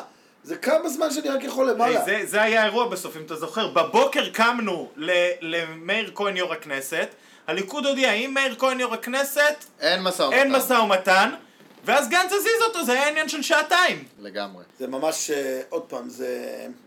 הוא כל כך היה חסר אונים שהוא שם את עצמו. כן, שם את עצמו. זה מראה אגב שלא היה לו על מי לסמוך. כן, לא היה לו על שאין לו על אף אחד לסמוך עליו, היה יכול לשים איתן גינזבורג. כן, לא היה לו על מי לסמוך. תראה חבר'ה, בסופו של דבר, בני גנץ וכל האירוע הפוליטי, היה יושב ראש הכנסת. מקום בהר הרצל יש לו. יש לו לרזומה, יש לו לרזומה. אבל אתם יודעים מה, אני, אם יש עוד עדיין קרדיט שאני נותן לבן אדם הזה, שאני יודע שהוא בא לפוליטיקה מתוך מקום אמיתי וטוב, ואני יודע שכוונותיו היו טובות, והן עדיין טובות. אני חושב שהוא כשל בתהליך. אני חושב שלא היה לו מספיק את הכלים כדי אה, לבנות סביבו מערכת שהיא יותר תומכת, יותר מקצועית, יותר פוליטית, יותר כזאת שיכולה לעזור לו לקבל אבל עד החלטות. עכשיו הוא ממשיך לטעות, זה לא שזה אה, הייתה התחלה... כי הוא שבוי של סביבה מסוימת, וגם אתה יודע, לפעמים זה, אתה יודע, זה כמו, אתה נכנס למגלשת מים. אתה, אם באמצע תתחרט שעלית עליה, זה כבר לא יעזור לך, אתה תמשיך ל, ל, ל, ל, ל, לכיוון למטה עם המגלשה. נכון, כן. אבל אתה יודע, אפשר, לצורך העניין, הוא יכול לה- לטעות בהתחלה, ואז להביא קצת יועצים מנוסים יותר, או להקשיב ל- לכאלה ולא לאחרים. יכול להיות שכבר נתונים לא אפשרו את זה. הוא אנחנו המשיך, הרבה שואלים אבל נגיד בפודקאסט הזה, מה היה נכון לאנשים לעשות מבחינת האינטרס הפוליטי שלהם ומה היה מקדם אותם. השאלה היא גם בהקשר הזה, הוא, בני גנץ הוא בן אדם של ראוי. מה ראוי מבחינתו לעשות? ככה נראה לפחות, זאת אומרת, זה, נראה שזה המקור לכל הטעויות הפוליטיות שלו. אז מה לדעתכם בכלל ראוי לעשות בסיטואציה שהוא הגיע אליה? זאת אומרת, עכשיו, יש איזושהי הצעת היום? פשרה. היום. אני אמרתי... היום מה שראוי מבחינת בני גנץ, כלפי המדינה, עם ישראל, כל הדברים הלכתי ל- הפומפוזיים האלה, האם ראוי לו לצאת לבחירות או ראוי לו להמשיך את הממשלה? הלכתי לתוכנית בערוץ הכנסת בשם הספינרים. יובל קרני מידיעות אחרונות מנחה וכאילו שני יועצי תקשורת ואז באמת קרני שאל אותי, אמר לי "כ- כיועץ תקשורת מה היית מציע, איך היית מציע לגנץ לצאת מהמקום שבו הוא נמצא? דומה לשאלתך. ואמרתי, הדבר שהכי הייתי ממליץ לו זה פשוט להבין את מקומו ולוותר ואם נשאר בו משהו למען המחנה זה לתת endorsement למועמד אחר וכאילו, ו- ו- ולשרת את המחנה שבחר בו עכשיו מתוך הבנה שזה כבר לא הוא. זה כבר לא שלו, הניסיון שלו. אבל היית מייעץ את זה לה- באמת כיועץ כן. תקשורת? כי... אני לא הייתי אגב זה דווקא- נכנס לשם כיועץ תקשורת. כי זה, זה סתם, זה כתם. זה כל, כל יום שקורה שם הוא מביך יותר לגנץ, הוא מביך יותר הסובבים אותו. זה כבר, זה כבר נהיה בדיחה. זה כל יום שהוא ממשיך להיאחז בממשלה הזאת, או ללכת לפגוש את העיתונות ולהגיד שהוא האלטרנטיבה לנתניהו, רק מוריד ממנו יותר. ובאמת, אם נשאר בו משהו, צריך לפרוש בכבוד, לתת endorsement למועמד אחר, להגיד הפעם, פעם עליי ביבי הצליח, עליך הוא אני מאמין בך, ולהמשיך הלאה. תראו כמה זה טרגי, כי מצד אחד, אחרי הרבה מאוד מערכות בחירות, פעם ראשונה שהימין סוג של מפולג, אוקיי? ומחולק. ודווקא ברגע הזה, אין איזה משהו חזק במרכז-שמאל, שיכול לעמוד מול הבלגן הזה בימין, כי יש בלגן בימין, זה עובדה, אי אפשר להתחמק ממנה. זאת אומרת, אתה יכול בבחירות הבאות, תחשבו נגיד כן, שבבחירות... הרבה אנשים אומרים אה, בחירות במעמד צד אחד, אבל לא, זה לא רק זה, זה גם העניין שה- שהימין מפוצל, ואפשר לשחק על זה הימין שהוא לחלוטין מפוצל. מפוצל, ולכן אני אומר, אם תהיה פה התעלות של כולם, לייצר פה בחזרה התאגדות בקבוצה אחת, לא כוללת את מרץ. מרץ צריכה להיות בשמאל, מרץ צריכה להיות שמאל, מרץ צריכה לחזק ולהתחזק ולהיות בשמאל כדי שהשמאלנים יצביעו לה ושיהיה גם משהו משמאל. כשיש משהו משמאל אתה יכול להיות יותר קצת מרכז, אה, יותר ללכת לכיוון המרכז. כשיש מישהו שהוא משמאלך, טוב שיש שמאל וטוב שתהיה מרץ וטוב שמרץ נשארה בחיים כי מפלגת העבודה מתה והיא צריכה למות גם. והיא צריכה למות כי היא צריכה לשלם מחירים על הטעויות שעשתה בשנים האחרונות, גם המנהיגים, אבל גם המצביעים שלה. ואולי גם גם המצביעים. המתפקדים שלה. הבחירה של אבי גבאי היא... הזיה. ה- ה- היא, היא הייתה הדבר שבעצם סימן באופן סופי את הריקבון האידיאולוגי, התפיסתי, כן. האישיותי והמנהיגותי של המפלגה הזאת, כי בחרו אדם שלא ידעו מי הוא, לא ידעו מה דעותיו, הוא לא היה קשור בשום צורה למפלגת העבודה, ומי בחרו בו? הסוציאליסטים. כן. בסדר? הם הכתירו אותו. וזה באמת הרס והרכיב את הכל. לא פייר להגיד שאמיר אמיר, אה, פרץ הוא זה שגמר את מפלגת העבודה, צריך להגיד את האמת, גבאי גמר את מפלגת העבודה, אמיר עוד קצת מכריע אותה, אבל אם הוא סוחב את הגופה, זה נגמר. אז אני חוזר, מרצ צריכה להיות בשמאל, צריך לחזק אותה אולי בעוד כמה דמויות, אבל לחזק אותה שתגיע אולי לשבעה או שמונה מנדטים, זה יהיה מצוין, אבל כל המתיימרים במרכז שמאל, מאייזנקוט, אני לא יודע כבר איפה לשים אותו, אז אני שם אותו רגע למעלה, במוידם שלי. שמה... אייזנקוט סקרו אותו השבוע ב-12 בכלל עם בנט, לא עם מישהו אחר. בנט, אז אני שם אותו רגע בצד, אבל אני אומר, חולדאי, ולפיד, וגנץ, ואשכנזי, ואולי לבני אם תרצה לחזור, וכל אלה, כל האנשים האלה צריכים לשבת ביחד עד שיצא עשן לבן ולקבל החלטה מי מוביל ובאיזה מסגרת הולכים. אם, המס... אם זה יקרה, הבלתי ייאמן הזה, זה נראה בלתי ייאמן, אבל אם זה יקרה, אני אומר לכם, גוש כזה יכול להגיע ל-30 מנדטים בשקט. א', אני מסכים איתך. ב', בדיוק בהקשר הזה אמרתי שגנץ צריך לתת endorsement למישהו אחר. הוא כבר, הוא כבר לא יוביל את זה, אבל לא אם, נשאר אוטוריטה בו, גם. אבל אם נשאר בו משהו למען המחנה הזה, הוא יכול להוביל באמת איזה פשרה כזאתי. ואני, אגב, טוען שמתוך, זאת אומרת, לפיד עד היום היה בגישת, אני פונה לימנים הגונים. ימין שלא רוצה את נתניהו בגלל כתבי האישום וכולי, אז אני גם, אני מרכז ימין. ולפיד צריך להבין שהיום למי שנמצא בימין ולא רוצה את נתניהו, יש אפשרויות אחרות. אין לו ימין, אין לו מה לחפש ולכן צודק. ג- אה, לפיד צריך להבין שהמחנה מרכז שמאל הוא זה שצריך ארבע עכשיו ואם לפיד ישכיל עכשיו לפני הכניסות המחודשות לשבור שמאלה חזק ולקחת אחריות על רגע, לפני לתפוס את המקום של מפלגת העבודה ההיסטורית נכון, אבל זאת לפני- ההזדמנות שלו לפני שהוא שובר שמאלה, מה שיאיר לפיד צריך לעבוד בו, זה לקחת את כל המתיימרים האחרים ולגרום להם להאמין בו, לגרום להם ללכת איתו. אגב, אחד האניגמות, אה, או שהוא ילך עם אחרים, אבל הוא חייב, הוא לב- לבד אף אחד לא יכול. לבד אף אחד לא יכול, וזה פשוט יביא לתוצאה עצובה. מה שמדהים בעיניי, וזה אניגמה ואין לי תשובה לזה, אפילו אני קצת מאוכזב, כי חשבתי שיש לו את הפוטנציאל, זה אשכנזי. זאת אומרת, אשכנזית בעיניי, אם אתה מסתכל אישיותית, תפיסתית, בהרבה מובנים, גם קראתי דברים שהוא כתב ועשה, הוא, הוא נראה פוטנציאל מעולה למנהיגות. למרכז שמאל אבל? כן, למרכז שמאל לחלוטין, משום מה, אומרים שהוא מחפש אבל בליכוד עזוב אותך, אני בעיקר לא מזהה שם אנרגיה פוליטית. זה, זה גם אני נכון בעיקר כן, לא אין, מזהה, אה, מזהה רעב פוליטי, אני לא מזהה אנרגיה פוליטית, אני לא מזהה רצון. עצם זה שהוא גם נכנס לכחול לבן האיש בזבז בן את כל אדם ה- שלו. האיש בזבז את כל האנרגיות הפוליטיות שלו על פרשת הרפז. מי יודע- מי יודע מה היה שם ומה יש שם באמת איילה בפרשה חסון. הזאת. בה? מבינה? לא, יכול להיות שאיילה חסון היא הדבר שמפחיד אותו מלחזור לפוליטיקה. לא. אני לא. חושב שזה ככה. הוא צריך חסון מחיסון מחסון או חסון מחיסון.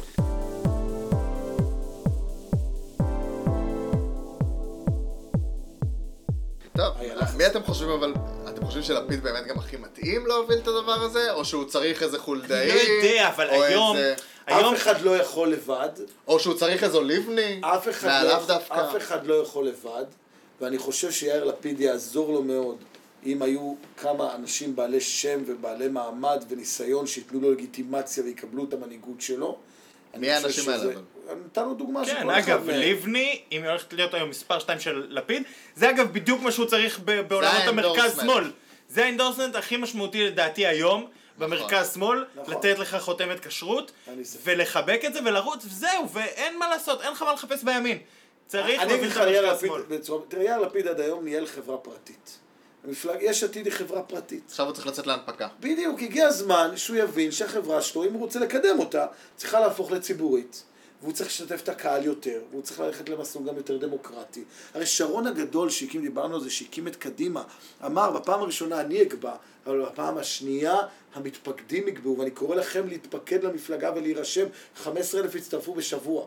אוקיי? אני זוכר את זה עד היום. טוב. לכן, לפיד, אם הוא רוצה להיתפס כמנהיג, ואם הוא, אני חושב שאגב זו ההזדמנות האחרונה שלו עכשיו, אין לו הזדמנות אחרת. אם הוא בפעם הזאת, אם הוא גומר את הבחירות האלה עוד פעם, עם איזה 13-14 מנדטים, זה פעם אחרונה. זה נגמר הסיפור, זה כבר לא מעניין אף אחד. הוא, הוא, זה, זה, זאת זה אומרת. יכול להיות שהוא יישאר יושב ראש המפלגה הפרטית שלו, אולי, אבל... אבל זה אה, לא מעניין אף אחד. כן. הוא צריך לעשות משהו שאולי קצת שונה ב-DNA שלו, הוא צריך לצאת יותר בגדול, הוא צריך לשכנע את כל השחקנים האלה לבוא איתו.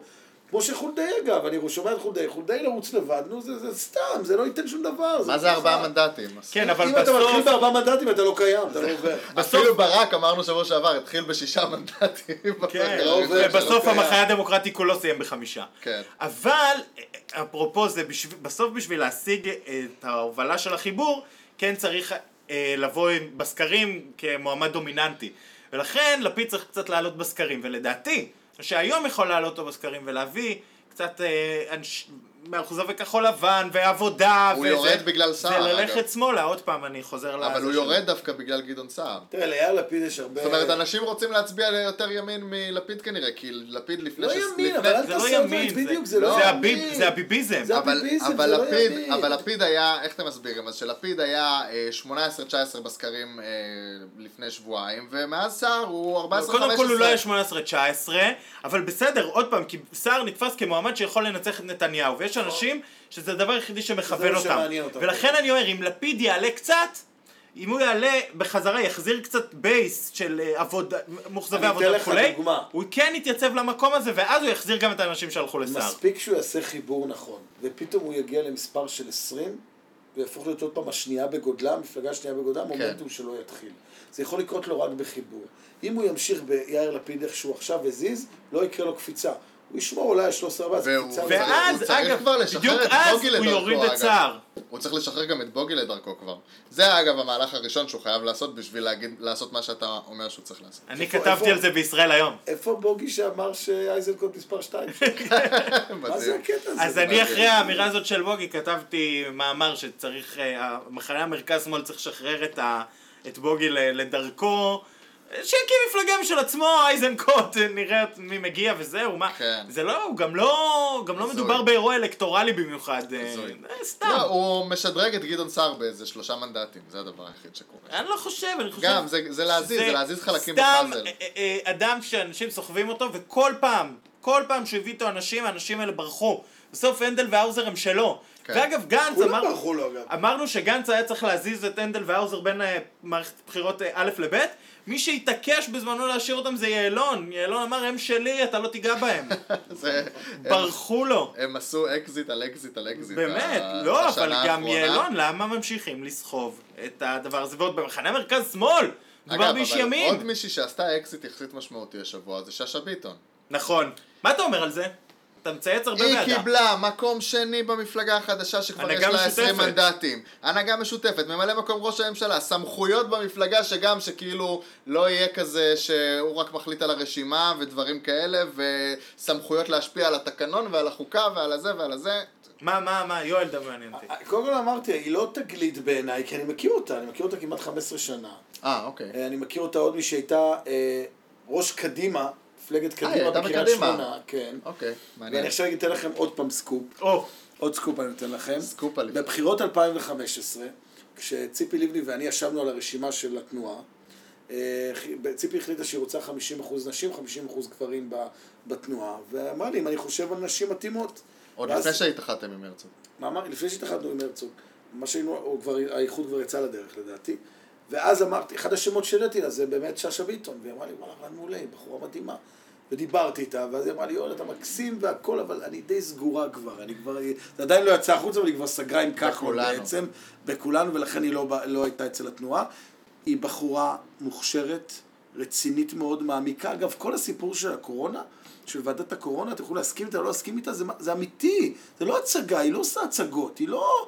אין לה איזה תחכום פוליטי יוצא דופן, היא באמת, שישבה לא, בישיבה הראשונה ושאלה את כל השאלות הקשות, כי כזו היא. היא, בחור, היא בחורה מעמיקה, מעמיקה. היא בחורה לומדת, היא בחורה שיש לה שכל חבל על הזמן, היא, היא מעמיקה בחומר, היא קוראת דברים, והיא באמת שאלה שאלות שהיא רצתה לדעת. זה הפך להיות משהו מאוד זה לא העניין שהיא נסחפת אחרי קונספירציות או דברים שמנסים מה להלביש עליה. פתאום? היא, היא באמת, אם תסתכלו על הישיבה הראשונה שבנתה אותה, אה, ממש הדיון הראשון שבנה אותו, שהתחילה לשאול שאלות קשות את משרד הבריאות, היא באמת שאלה שאלות קשות כי רצתה תשובות. והם לא היו מוכנים לתת והם לא היו תשובות. מוכנים, גם לא מוכנים בכלל וגם לא רצו. ומי שמכיר קצת את משרד הבריאות וההתנהלות של הנציגים שלו בכנסת יודע שזה בדרך כלל ככה גם לא במשבר. זאת אומרת, נכון, אנש- זה אנשים- מועצה. זה אנשים שלא רוצים לתת תשובות. בשום מקום. בדיוק, צריך גם להגיד אבל, כל הסיפור של יפעת שאשא ביטון, הם לא רגילים גם שדורשים מהם תשובות. מדובר במישהי שנמצאת הרבה שנים בזירה הציבורית, היא גם הייתה שרה וכולי, מעולם היא לא הייתה באור הזרקורים, היא לא הצליחה, היא לא הייתה דמות מוכרת.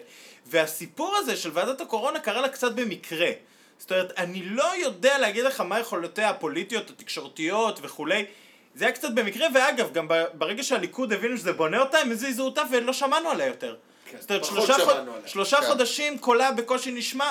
זה מדהים, הסתכלתי על הגוגל אה, translate שלה, אה, trends. translate. גוגל טרנס. הסתכלתי על גוגל. טרנס שלה לא מזמן. אתה ממש רואה טירוף, כאילו, עלייה מטורפת, ומהרגע שהזיז אותה מוועדת הקורונה, צניחה למה שהיה לפני זה. אבל אני יכול להגיד לכם ש... השאלה אם יש לה את היכולת אה, לייצר ולסחוב גם, זאת אומרת, זה היה, אני חושב שזה היה קצת בטעות. אני אגיד לכם, אה, א', אתה צודק בזה שזה לא היה מתוכנן אצלה. זה לא איזו אסטרטגיה פוליטית מבריקה ומתוחכמת שהכינה את עצמה איך להיבנות בתור יושבת ראש ועדת הקורונה. היא באמת לא הייתה שם, היא באמת רצתה תשובות, רצתה להעמיק בנושא. והתקשורת לכם, גילתה אותה כאילו. התק- והיא פשוט היא קיבלה, היא עשתה, היא עשתה כותרות, כי היא שאלה באמת שאלות נכונות והגיוניות. הדבר השני הוא, אני אגיד לכם, מכל הבלאגן הפוליטי, אם יצא בסוף ששאשא ביטון תהיה שרת החינוך, הרווחנו. אז אני אספר לכם שכתב פוליטי בכיר, אבל אני לא אגיד את שמו, סיפר לי פעם שיפעת שאשא ביטון הגיעה לכנסת בטעות, כיוון שכחלון רצה את יפעת ביטון, והתבלבל. ואנשיו הביאו לה יפעת יפעת שאשא ביטון שרצה במחנה במחנה הדמוקרטי הדמוקרטי. לימים? ואז אנשיו הביאו לה יפעת שאשא ביטון כזה, לא, וישב בסדר. איתה, ואמר, האמת, לא רע. והחליט לקחת אותה. זה סיפור שמעתי. אחרי זה אני אגיד לכם מי סיפר תזכור, לי. אם הוא היה לוקחת, אנחנו היינו לוקחים את זה. נכון, אז זהו. אז היא לא בפוליטיקה בטעות, אבל היא הגיעה לכחלון בטעות. כן. ועכשיו אולי היא תחיה את הקריירה הפוליטית של רועי פולקמן, ככה אומרים. נכון, יש שמועה שפולקמן גם בדרך שהוא.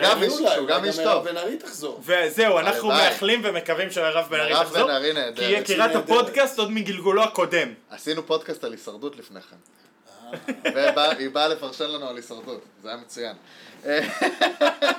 את גלגול העיניים אי אפשר להעביר במיקרופון. כן, עוד, עוד משהו שמעניין בהקשר של אה, ביטון והמפלגה תקווה חדשה, אגב, מה זה השם הזה? תקווה חדשה? טוב, לא יודע. אגב, השם הזה, זה מעיד על אחת הבעיות המאוד קשות בהקמת מפלגות היום בישראל. אין שמות אתה טובים. קורא, אתה קורא למפלגה שלך תקווה חדשה, אתה בבייסיק לא מתכנן שהיא תחזיק יותר משלוש שנים.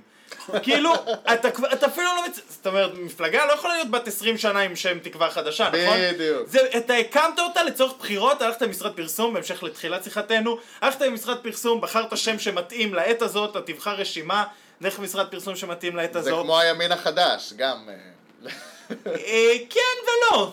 כאילו, ימין החדש זה עוד יותר, כי יש איזה ימין חדש. אני דוגמה שבנינו את המחנה הציוני והייתי בסוד העניינים של המחנה הציוני ואני לא כל כך אהבתי את השם, אני בכלל רציתי שיקראו לזה האיחוד. אוקיי? האיחוד ככה? כמו התנועה. כן, התנועה, האיחוד- לא, האיחוד. כמו המערך, כאילו. האיחוד מול הליכוד. האיחוד מול הליכוד. איחוד אוקיי. ומאוחד. לא, לא איחוד ומאוחד, לא המקום הזה. אגב, בין השאר הפילו את זה בגלל שזה היה בגלל אה. הקיבוצים וזה. אני חושב שצריך לקרוא לזה האיחוד, אבל יותר מזה אמרתי, וזה משהו שהיום כולם מבינים שהיה טעות, אמרתי מהרגע, אחרי הבחירות, לא משנה מה היה התוצאות, צריך לפעול לאיחוד המפלגות למפלגה אחת שתיקרא המחנה הציוני. בעצם לייצר את זה כמפלגה. דמוקרטית, גדולה, פתוחה. עוד פעם, בגלל בעיות בתוך מפלגת העבודה על הרצוג, לא היה את היכולת, אולי גם קצת האומץ לקדם את הדבר הזה. אם הוא היה מקדם את זה, אגב, הוא היה נשאר אה, אה, ראש ה... או שלבני הייתה הראש. או של לבני, אבל כל עוד... אה, אני תמיד אמרתי להם, כל עוד... שני- המתפקדים היו מחליטים. כן, אבל כל עוד ששניהם היו מחליטים שהם ביחד, לא משנה מה, אף אחד לא יכול לעצור אותם. ברגע שהוא לא... אם הם היו מתאחדים, אז הם היו בעצם שניהם שולטים במפלגה הזאת ב- בכל הבחינות. אבל ברגע שהרצוג נשאר עם כל הסחי של מפלגת העבודה, עם המאבקים הגבוהים של מול שלי יחימוביץ' ומול כבל ומול זה ומול זה, חרבו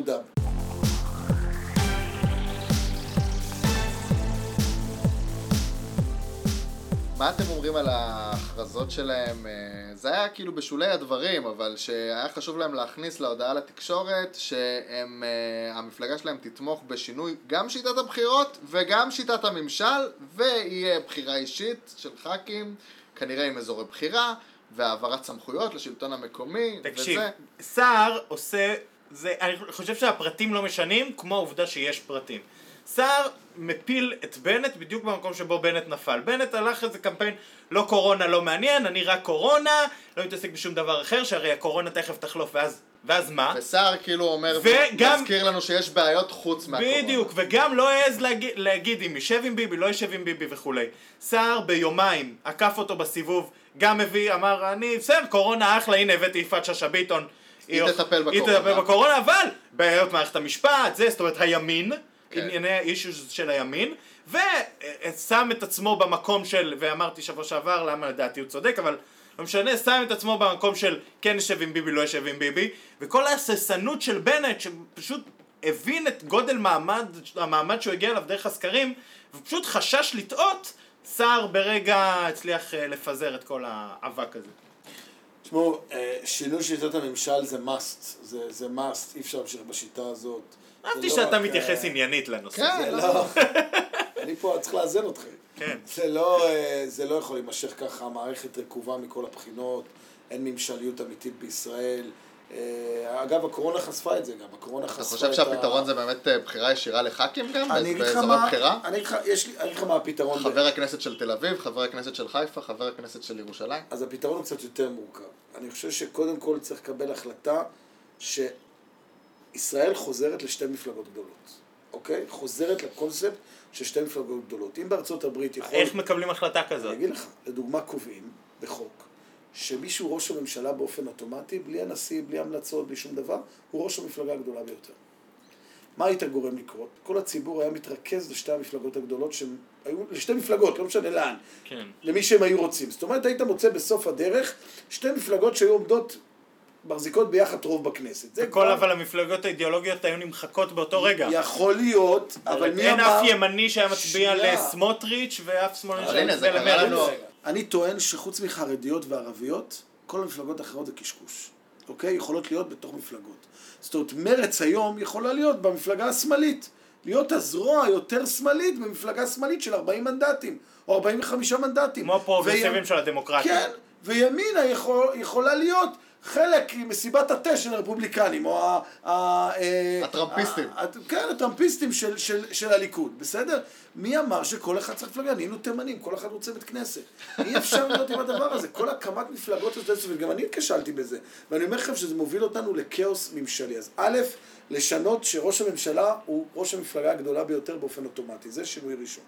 שינוי שני, אה, אפשר להגיע, זה מורכב, זה מסובך, אבל אפשר להגיע בשלב הראשון ששליש מהכנסת ייבחר ב district, באזורים בעצם, אוקיי? אפשר להגיע לזה, זה לא מופרך, אפשר גם להתחיל רק בערים הגדולות ולא לתת עדיין את כל ה... לתת את זה רק בערים... אפשר גם שזה מחוזות. אפשר גם שזה יהיה בנוסף ולא במקום. להוסיף 50-60 חברי כנסת. זה המשפט. הבא שאתה תגיד, מעולה, קלטת לדעת אה, זה. אני שנים חושב שהכנסת היא קטנה. יש שתי אפשרויות לעשות. אין- אין מספיק חברי כנסת. נכון, או שתקבע קטגורית שחוץ מראשי מפלגות אף שר הוא לא חבר כנסת, כולם, נורבגי, כולם נורבגי. נורבגי כן? חובה. חובה, אין דרך אחרת, אין, ואז אתה משאיר לפחות 110 חברי כנסת פעילים או 105 חברי כנסת פעילים בכנסת, אז אתה אומר בסדר, לא צריך להגדיל אותה. אם אתה לא עושה את זה, תגדיל אותה ל-150 או ל-150 ו... או ל-160 בכל המדינות בעולם שיש בהן, כמו שאנחנו, כמעט עשרה מיליון כבר, זה הפרלמנט הכי קטן בעולם. כן. ביחס לאוכלוסייה, הכי קטן בעולם. וזה לא הגיוני, והציבור צריך להבין, ככל שהכנסת חלשה יותר, האינטרס הציבורי מיוצג פחות. כי הממשלה, היא כבר רואה דברים הרבה יותר גבוה. חברי הכנסת יורדים לרזולוציה של, שאם אני זוכר היום, אחת הצעות חוק שאני לא אשכח בחיים, שהמס הכנסה, אה, משרד האוצר רצה להעביר החלטה שכל פקיד שומה בכל מקום יכול במקום לעצור נישום. לעצור מה? נישום, בעל אה, חוב. מישהו שיש לו חוב. שיש לו חוב, לעצור אותו במקום, הוא בעל... ממש... מה, אה, כמו משטרה? אזיקים? כן, כן, הממשלה רצתה להעביר חוק בכנסת העשרים, שאגב, שהקואליציה הביאה חוק שנותן את הסמכות הזאת לפקיד פקיד מס הכנסה זה בכל היה. אחת מהלשכות. עזוב שכמובן שהאופוזיציה התנגדה לזה, אבל זה לא קשור לאופוזיציה, גם בליכוד התנגדו לזה. הכנסת מנעה את זה, הכנסת בסוף מנעה את זה. זאת אומרת, אתה עדיין בסוף צריך את הכנסת שתעשה את האיזונים הנכונים של המערכת. אגב, זה, הסיפור הזה, זה סיפור הצמיחה של אה, שאשא ביטון, שהיא מנעה כ... בוועדה בכנסת החלטות ממשלה. וביבי התחרפן זה זעמו מזה. עליה ו- ועל זה... זה. וביבי התחרפן מזה. והפופולריות זה מה שבנה שלה, אותה. הפופולריות שלה גם מראה שהציבור כמה לכנסת חזקה, הוא כמה לרשות מחוקקת שגם יודעת לשאול את השאלות הממשלה ולפקח ולעשות אה, אה, נכון. שימועים כמו בארצות הברית. נקודה. טובה, כל הכבוד. כן. אבל אני עף על שיטת הבחירות בישראל. אני מת על זה. אתה אוהב בלאגן. אני גם חושב שצריך. להוריד את אחוז החסימה אגב. זהו, אז- אפרופו ייצוג. זה הכי מייצג את לש- הציבור. אפשר לשלב את זה, זאת אומרת, באמת גם להוריד את אחוז החסימה. פתאום, למה? למה צריך את זה? מה יעזור לך בכנסת מפלגה של שני מנדטים? מה היא תיתן בדיוק? ייצוג מיעוטים, ייצוג, זה די משהו עם שהיה... הייצוג הזה, שילכו לליכוד או ילכו לעבודה, או למפלגה שתהיה משמאל. למה, חר... למה דרוזי צריך יהיה להם מפלגה קשה משלו? להיבחר בפריימריז. למה חרדית? זה לא נכון. אגב, רוב המפלגות זה מצחיק, נותנות ייצוג אה, מוגבר ל- לכל מיני זרמים ולכל מיני זה גם ככה. למה? צריך לעשות את זה שם. למה אפרו-אמריקאי יכול להיות גם רפובליקני ויכול להיות גם דמוקרטי? למה אירי בארצות הברית יכול להיות גם דמוקרטי וגם רפובליקני? נכון. למה להט"ב בארצות הברית יכול להיות גם דמוקרטי וגם רפובליקני? הם לא צריכים מפלגות משלהם, הם שמה בקבוצות, בזה, עם ייצוג. אבל אם הוא רפובליקני, יש לו פחות ייצוג. היום. מפלגה הרבה יותר לבנה. אני, אני לא יודע, זה, אבל אז שילך לדמוקרטיה. בכל מקרה, היה באמת הצעה השבוע של אה, אייכלר, אייכלר חבר להוריד את הכנסת אייכלר. להוריד את אחוז החסימה, והיה שם איזה רגע של התלבטות אה, בליכוד או בקואליציה אם אה, לתמוך בזה, בשביל מנסור עבאס בעיקר, וגם אולי בשביל... בשביל שני אנשים. בשביל א', עוצמה. זהו, א', בשביל בן גביר, שכל פעם מבזבז להם קולות ולא נכנס. כן. אז אומרים, אנחנו. כבר הבנו שאת הקולות הוא יבזבז, אז עדיף שהם לא תגיע, יבוזבזו. תגיע לאחוז וחצי. בדיוק. והסיפור השני זה מנסור עבאס, בלי, אחוז, בלי הורדת אחוז החסימה המשותפת, לא מתפרקת. קשה מאוד שהיא תתפרק, ולנתניהו יש אינטרס שהיא תתפרק. אז הוא זה שרצה את זה? זאת אומרת, הוא... זה... לא- אייכלר התבקש להעלות את זה השבוע, או ש... אי אפשר לדעת. למה דווקא הוא גם? זה, אגב, אני לא רואה גם אינטרס ליהדות התורה, אני לא מאמין שיש איזה רצון של אגודה ודגל להיפרד, ולכן נראה לא, לי... זה גם מעלה סיכוי של מפלגה חרדית שלישית נכון, ואגב. דיברו, אחד האנשים שמתנגדים לזה, לסיפור הזה, זה, אלי, זה, אה, זה אריה דרעי, כן. בגלל אלי ישי. כן. זאת אומרת, אלי ישי אה, בהתחלה ניסה, הבין שהוא לא מצליח, הפסיק. אבל יש גם מיזמים אחרים של כל מיני רבנים שאנחנו לא מכירים. ב- בסופו של דבר זה בעייתי ל... מאוד מסוכן. זה משחק מאוד מסוכן לכולם. במיוחד השחקנים הקיימים היום. אני חושב, כל מי שחושב שמשרת אותו או לא משרת אותו, זה תמיד מסוכן מאוד, כי אתה לא יודע מי ייכנס, מתי ייכנס ואיך ייכנס, וכשאתה מוריד את הרף לרף כל כך נמוך, אז, אז הרצון של שחקן, אלי ישי כזה יכול פתאום לצוץ משום מקום. כן. כי הוא יודע שארבע אין לו סיכוי, אבל שניים יש לו סיכוי. אגב, פייגלין היה נכנס עם השניים. האלה. פייגלין גם היה... כל נכנס. העולם היה נראה אחרת, כל הכנסת הייתה נראית אחרת. נכון, אבל זה בדיוק העניין. אגב, גם בנט ושקד היו נכנסים. נכון. לא היו בחירות שניות ורביעיות. אז או, אולי, כן. אז אולי זה אחד הדברים שמולידים את הרעיון הזה. אז בסופו של דבר כן, כל שינוי משחק תוך כדי, כללי לך, המשחק תוך כדי ברגע שיש לך המשחק אה, מסוכן. ברגע שיש לך מפלגות קטנות, גם uh, לראש ממשלה כמו נתניהו, קל יותר למצוא מה שנקרא את הגרוש ללירה. נכון. את, את האחד או שניים שהוא צריך בשביל אבל להציל זה את מה שאני עצמו אומר, הפעם. יש איזה מסוכן. טענה, יש איזה טענה כאילו המפלגות הקטנות הן סחטניות אה, מסוכנות שהן גורמות לאי עם משילות. מפלגות קטנות הכי קל אפשר לייצר זהו. יציבות. אני טוען שהן דווקא מייצרות הכי הרבה יציבות. יש לך הרבה יותר חלקים לפאזל, יש לך הרבה יותר איך לשחק. הבעיה הגדולה של חוסר יציבות זה שתסתכלו שמק... ותביטו שמכנסת לכנסת יש פחות ופחות פוליטיקאים. פחות ופחות אנשים שעובדים בקודים של פוליטיקאים. כי פוליטיקאים במהות הם מסתכלים על השחור. על, סליחה, על האפור. הם לא שחור לבן, הם תמיד מחפשים איך בכל זאת מה לגשר, נצליח לעשות? איך להתקדם, לפעמים אתה מאבד את זה אבל אתה מרוויח את זה, אתה ככה מתקדם, אתה לא מתקדם בשחור לבן בפוליטיקה, זה לא עובד. ולמה המערכת הופכת להיות יותר צעקנית, יותר קשה, יותר, יותר לא יציבה? כי יש בה פחות פוליטיקאים. כשהיו בה, יש בה, אגב, גם היום בהקשר, אני שומע את זה ממקורבי נתניהו זה גם דווקא. אנשים לא צפויים בהחלטות שלהם. הנה, לא אנחנו רואים עם. גנץ, כן? בדיוק, זה מה שאני אומר לך, אנשים מנתניהו אומרים לי, דווקא בימים האחרונים, אומרים לי שהיה לנו הרבה יותר קל אם גנץ היה פוליטיקאי. כן. כי היינו יכולים לדבר איתו בשפה של פוליטיקאי. הבעיה שהוא לא פוליטיקאי ואנחנו לא כל כך יודעים איך, איך להגיע אליו.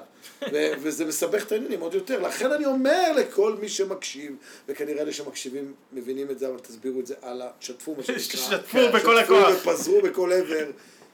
תצביעו לפוליטיקאים. לפוליטיקאים. חייבים פוליטיקאים, אנשים שהפוליטיקה זורמת בעורקיהם וזה בוער בהם והם מבינים את המשחק.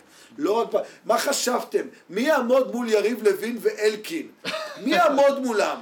וגם מי? אנשים שיש להם תחת לפוליטיקה, זאת אומרת לשבת ולעשות את העבודה, לא עצלנים, יש המון עצלנים בפוליטיקה שלנו היום. כן, שחושבים שזה ואנחנו לא סטארים. נמנה אותם בשמות, אבל יש המון לא, עצלנים אבל שלא גם רוצים באמת לעשות את אנשים העבודה. לא מבינים, יש גם איזה נטייה ציבורית. קצת לזלזל בעבודת חג שהם כאילו יושבים כל היום, באים לעבודה פעמיים בשבוע, לא, לא, יודע זה מה. קשה. שמע, מי שלא, זה לרוץ מוועדה לוועדה, וכל ועדה יש לה את הנושאים שלה ואת התרגילים שצריך לעשות בה, וזה זה עבודה אינטנסיבית וצריך בטירוף. להתמקצע. בה. צריך, בדיוק, אתה צריך להיות סופר מקצוען, ואגב, אתה רואה את זה, בסוף בסוף מי שמנהלים את הוועדות האלה זה מי שנמצאים בכנסת, זה דמויות כמו אחמד טיבי, או תמר זנדברג שאמרת, אה, ומימין יריב לוין, וזאב אלקין וכולי, אנשים שמק... שנמצאים בכנסת הזאת לפחות חמש, שש, שבע שנים. אבל למה זה לא עבר בסוף הסיפור של האחוז וחצי? בינתיים, בינתיים הקואליציה יורדת מזה. כי? יש סיבה? יורדים. טוב. מה זאת אומרת, דיברנו על זה שזה מסוכן. הם לא, הם כנראה חוששים לקחת את הסיכון הזה, לא יודעים מי, מי יצוץ להם פתאום בשני מנדטים. כן. שישב איתם או לא יישב איתם. כן. אבל... אה, אבל אני רוצה להגיד עוד משהו, שגם שתקליטו את זה ונוציא את זה, אתם תוציאו את זה בזמן הנכון, אני בטוח שנתניהו פועל לעסקת טיעון, ואם לא יהיה בחירות זה רק יחזק את האמונה שלי בדבר הזה, בתפיסה הזאת. אני לא אתפלא שבוקר אחד נקום, או ערב אחד נפתח מהדורה, ונשמע על מגעים מתקדמים לעסקת טיעון. אה, אין לי ספק שנתניהו יבצע את הרוטציה ויגרר אליה, בסופו של דבר, מסיבה כזאת או אחרת, הוא יפעל לעסקת טיעון. אם הוא ייגרר לרוטציה יפעל לעסקת טיעון או בלי קשר? לא, אם הוא יבין אם שכמו שהולכת... לפ... אם הוא... תראה, יש סברה בסביבת נתניהו, שברגע שיצאת מבלפור, לא תחזור לבלפור. אוקיי? בגלל זה כל התרחיש של הממשלת מעבר הוא לא סביר כל כך. אני אומר, אז, אז, אז התפיסה הזאת היא קיימת שם, אוקיי? ולכן, אם הוא כבר יבין שהוא, המצב שלו הסתבך, אוקיי? הוא מסובך, בוא, צריך להגיד את האמת, ביבי הגאון הזה, באמת, יש לו יכולות, חבל הזמן זה שהוא עדיין הוא פה ובועט, זה מרשים מאוד, אבל הוא זה מסובך. מרשים מאוד, אבל הוא מסובך, הוא מסובך, הוא מסובך פוליטית, הוא מסובך אישית, הוא מסובך מכל הכיוונים. והוא איכשהו צריך למצוא את הדרך החוצה. אין לו, אין לו שקט, אין לו שקט. ולכן אני חושב שיש לו כרגע בחירות מאוד מאוד רעות. ללכת כרגע לבחירות בסביבה מאוד מאוד לא ברורה ולא יציבה, עם יותר מדי אנשים שרוצים בנפילתך, שהולכים כנראה להחזיק כוח בידיים שלהם, והם רוצים בנפילתך, ולכן הם לא יהססו לעשות את זה. ומצד שני, איום הרוטציה, זאת אומרת, בשלב מסוים לאבד לאחד כמו גנץ את, ה, את הכיסא ולתת לו את הכיסא, בהנחה שהוא מבין שזה מה שקורה, אני אומר לכם שאני בטוח שיהיו מגעים לעסקת טיעון, והפרקליטות תחבק את המגעים האלה. לא יודע אם שמתם לב, מעניין, זה די כזה, היה כזה אמורפי באוויר, זה לא ממש קיבל כותרות, אבל באיזה ראיון שהוא נתן אה, אה, מנדלבליט, הוא אמר, שאלו אותו על הדבר הזה, והוא אמר, דלתי תהיה פתוחה. זה המסר שהוא העביר. ולכן אני חושב ומאמין שגם הפרקליטות רוצה להעיף מהידיים שלה את התפוח אדמה הלוהט הזה. הפרקליטות בטוח. את זה. מנדלבליט בכלל אה, יש אה, דיבור עכשיו שחלק מהפשרה זה שכחול לבן מוכנים שהליכוד ימנו את המחליף שלו. נכון. זה עלה ב- ב- ב- בהדלפות. שזה- כחול לבן מוכנה להתפשר על יועץ משפטי. האמת שזה דווקא- מדהים בעיניי. אבל זה דווקא יכול להראות קצת תחכום. למה תחכום? כי יכול להיות שהם יסכימו, אבל לא בטוח שבית המשפט העליון יאפשר. אוקיי? זאת אומרת... שנתניהו יהיה מעורב כן, בכלל. כן, כחול לבן יגידו, אנחנו הסכמנו, סבבה, אבל עכשיו פתאום בית המשפט העליון יגיד שלא. אני נוטה לחשוב שאולי מישהו שם חשב על התחכום הזה, ובגלל זה הוא... אני אה, נוטה לחשוב שלא. הסכים לזה, אבל אם הם לא חשבו על זה, אז אני אומר להם, אם זה הסיבה, תסכימו, כי לא בטוח שייתנו באמת לביבי אה, בסוף אבל להתעסק אחר כך. הליכוד יכולים לסובב את זה כלפיהם בקמפיין בחירות. ו... עזוב בחירות עכשיו, כרגע... עזוב, אין כחול לבן בבחירות. בואו גם נפנים את כחול- אין כחול האירוע. לבן בבחירות. אם כחול לבן לא ממציאים את עצמם מחדש בדמות של או מועמד אחר בראשותם, או אה, חיבור, אה, חיבור משמעותי, קשה אבל מי. זה בראשותם? זה לא עבודה, זה... זה אין בו כלום. מפלגה היסטורית פה? עם מתפקדים עם זה שיביאו מישהו לעמוד בראש. זה מפלגה שהומצאה לצורך לא, אבל אני להחליף את נתניהו. רגע שאלה, אתם כל הזמן שואלים אותי, אני עכשיו אשאל אתכם שאלה. בואו נגיד שתהיה לא סיטואציה... שואלים, אנחנו משוחחים. משוחחים, אבל יש אתם שואלים. בואו נשאל אתכם שאלה. אם נגיד יקרה מצב, כרגע נראה הזוי לחלוטין שיקרה, אבל כן, יש רוטציה. גנץ יושב על כיסא ראש הממשלה, ומכיסא ראש הממשלה הוא הולך גם לבחירות. הוא חוזר להיות שחקן רלוונטי. כן. יפה. כן. אני פשוט לא מאמין שזה יקרה. בשום צורה שתהיה זה יהיה- רוטציה. כי זה יהיה נס. זאת אומרת, הוא יקבל בוסט במנדטים של נס. לא, אם הוא ראש הוא ממשלה הוא מכהן מטעם המרכז-שמאל, אז בוודאי שיהיה לו הרבה הרבה יותר פשוט, המחנה ילך אבל רוב מאחוריו. הקואליציה שלו זה יהיה ימין חרדים. לא, זה לא יקרה, הסיפור הזה, אין, אין. זה לא יקרה, זה גנץ לא לא יהיה ראש ממשלה, זה היה ברור כשהוא הלך לעסקה הזאת, וזה ברור תוך כדי העסקה הזאת, אבל אה, אם, תיאורטית, מה שאתה אומר, אתה צודק. במצב כזה הוא בוא- לא רק במשחק, הוא אפילו מועמד מוביל לראשות הממשלה. בוא נגיד משפט שאחרי. כזה, שמבהיר לנו באיזה אה, תקופה הזויה בחיים הפוליטיים שלנו אנחנו חיים בה. יש יותר סיכוי שבשבועות הקרובים או בחודשים הקרובים תהיה לגליזציה מלאה של קנאביס בישראל, ולא שגנץ יהיה ראש ממשלה. גם זה תקוע אם אתה רוצה להיתקע. וזהו, וכי, כי זה היה השבוע, פעם היינו אומרים- אם פעם יעבירו את זה קריאה ראשונה כדי פעם שיהיה היינו אומרים. משפט, יש סיכוי שבכל המזרח התיכון יהיה שלום עד שגנץ יהיה ראש ממשלה. כן. זה כבר קורה. זהו, בדיוק, לאט לאט. כמעט. אפילו. זה קורה לפני שגנץ ראש ממשלה. כמעט. זה. יעבור, אה, אלעד, הלגליזציה? זה- היית בכנסת השבוע, אז אני שואל אותך את הייתי, כל השאלות בתור בן אדם שהיה בכנסת. לא, תקשיב, פיזית. זה חתיכת סיפור. אחד אני שיודע. אסביר למאזינים, מי שלא מכיר. לפני חצי שנה העבירו אה, קריאה טרומית. קריאה טרומית ללגליזציה מלאה, הצעה במסגרת האחדות, שרן השכל ורם שפע, זה היה, זה, ניסנקורן היה בעד. קורן נתן כאילו את האור ירוק, כולם היו מאושרים, רצו באולפנים, העבירו לגליזציה בטרומית. אבל מה? ברגע שכנסת מתפזרת, מה שעבר בטרומית הולך לפח. זאת וצריך אומרת, להתחיל מההתחלה. רק מה שעבר דין ראשונה... רציפות, בדיוק, כן. בשביל דין רציפות חייבים להעביר את זה בראשונה. אז ניסנקורן עכשיו העלה איזה פשרה שיעבירו את זה כהחלטת ממשלה, שגם עליה יש איזה דין רציפות בתוך הממשלה, לממשלה הבאה. אבל אם לא יקרה לא החלטת ממשלה ולא אה, קריאה ראשונה. בארבעה ימים הקרובים, גם הסיפור הזה הלך לפח, וכאילו מה שהם התגאו בו של האחדות וכולי, אחד המהלכים הראשונים, נזרק לפח. אז התחיל עכשיו קמפיין אה, של... אה, אה, של מתפקדי אה, לגליזציה כאלה גם בתוך הליכוד, הם שולחים אס.אם.אסים לחברי ליכוד, אה, שאם יהיו פריימריז הם יחזירו להם, הם לא יש יעשו את זה בעיה עכשיו. לאנשים האלה, הם לא עקביים. אז בוא נראה מה יהיה בארבעה ימים הקרובים. טוב, אה, לפני שנסיים, אה, רוצה לתת לנו סקופ אם אה, לבני תצטרף למערכת הזאת או לא? אם יהיו אתה בחירות? מדבר איתה? קודם כל כן, ציפי ואני בקשרים מאוד מאוד טובים. אני שואל כי אני יודע שאתם חברים.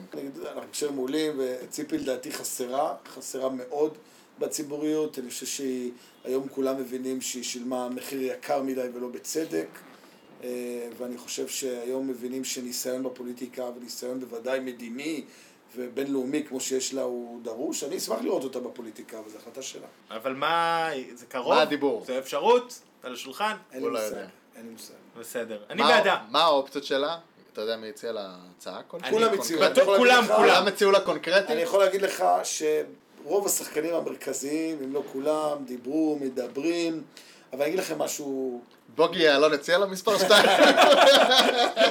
אני אה, יכול אבל להגיד לך שבדרך כלל הדברים האלה, אה, עד שלא מוכרזות ממש בחירות, הדברים לא, לא באמת קורמים עור וגידים. בואו, בסוף גם שפי- כחול לבן הוקמה ב- בליל הגשת הרשימות. דיברנו על דבר, שדברים טכניים, הכל אפשרי גם בכנסת, גם הכל אפשרי בפוליטיקה. ברשימות. אתה יכול, אני ראיתי בחיים שלי רשימות משתנות עוד בכניסה לכנסת, בסדר? שאתה אמור עוד חמש דקות להיכנס ולהגיש את זה לשופט, כן, בסדר? לגמרי. זאת אומרת, דברים יכולים לקרות עד הגשת הרשימות, הכל יכול לקרות. ימינה הוקמה שלוש דקות לפני הגשת הרשימות, פתאום אה, פרץ ברח לבן גביר, כן, הרי הם סגרו כבר פרץ ובן גביר הוא ברח להם, זה, זה היה ש- ב-11.57. ממש צריך, צריך לרדוף אחרי אנשים בחדרים שלהם כדי כן, שיחתמו כן. על הדף. אגב, אה, אה, ליל הגשת הרשימות זה לילה מאוד. כיף ומעניין בכנסת. super fun. אולי נשדר משם. אולי נעשה שידור הזה. מיוחד. אה, טוב, אז אה, נראה לי בנימה אופטימית זו. יאללה. נסיים, המון. המון תודה ליואל, היה מעניין. אם יש פשרה הלילה, תערוך. אותנו, שנצא חכמים היה פה. כיבוד, תקשיבו אה, מאזינים, אתם לא מבינים איזה כיבוד היה פה, יש פה זיתים, שאני לא יודע. מאיפה הם הגיעו בכלל, הם לא כבושים. מאיטליה, מאיטליה. מדהים. אני- קרקרים. זיתים איטלקיים, ובוא, צריך גם להגיד, בחסות הקבינט. בחסות הקבינט, נכון, נתנו אז זה, אה, נגיד כל מי קבינט- שיש לו, כל מי שיש לו קבינט צרכים, ישראל נקודה קום. רגע, אתה יודע מה? בוא, בוא ניתן... קח איזה, תספר מה הקבינט עושים. כן, הקבינט זה חברה מדהימה שצח בורוביץ' ואני הקמנו ב-2013, שעושה, מטפלת באמת בנושא של לובינג, קשרי ממשל, ייעוץ אסטרטגי, פיתוח עסקי, יש לנו עשרות לקוחות בכל התחומים. אה, אני חושב שהיום אנחנו אחת החברות המקצועיות ביותר בתחום, שמבינות עניין. אני מסכים. ומבינים את העולם, מבינים את ירושלים, אני תמיד אומר ללקוחות ולאלה שאנחנו מייצגים אותם, אני אומר להם, אנחנו מבינים את שתי השפות, שפת ירושלים ושפת תל אביב, ואנחנו מתורגמנים. אז אנחנו מתורגמנים.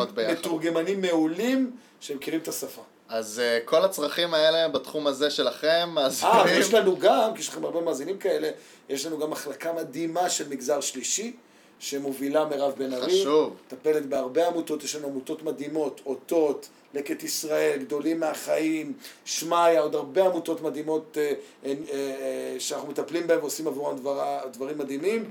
אז... אה, יאללה, מדהים. מדהים, תודה רבה אלעד. תודה רבה דור. תודה רבה. ואנחנו ניפגש שבוע הבא כרגיל, איפה שאתם שומעים עכשיו תמשיכו לשמוע אותנו, תכתבו לנו בטוויטר אה, ובעוד מקומות. איפה שאתם זה רוצים. בוואטסאפ? אה, איפה שאתם מגיעים אלינו. אגב, אם. אתם שומעים באפל פודקאסט, תדרגו אותנו, זה עוזר. אה, תדרגו. תדרגו, תכתבו ריוויו, זה נחמד. נכון. אה, יופי, זהו, תודה רבה, ונתראה שבוע הבא. להתראות. ביי. להתראות.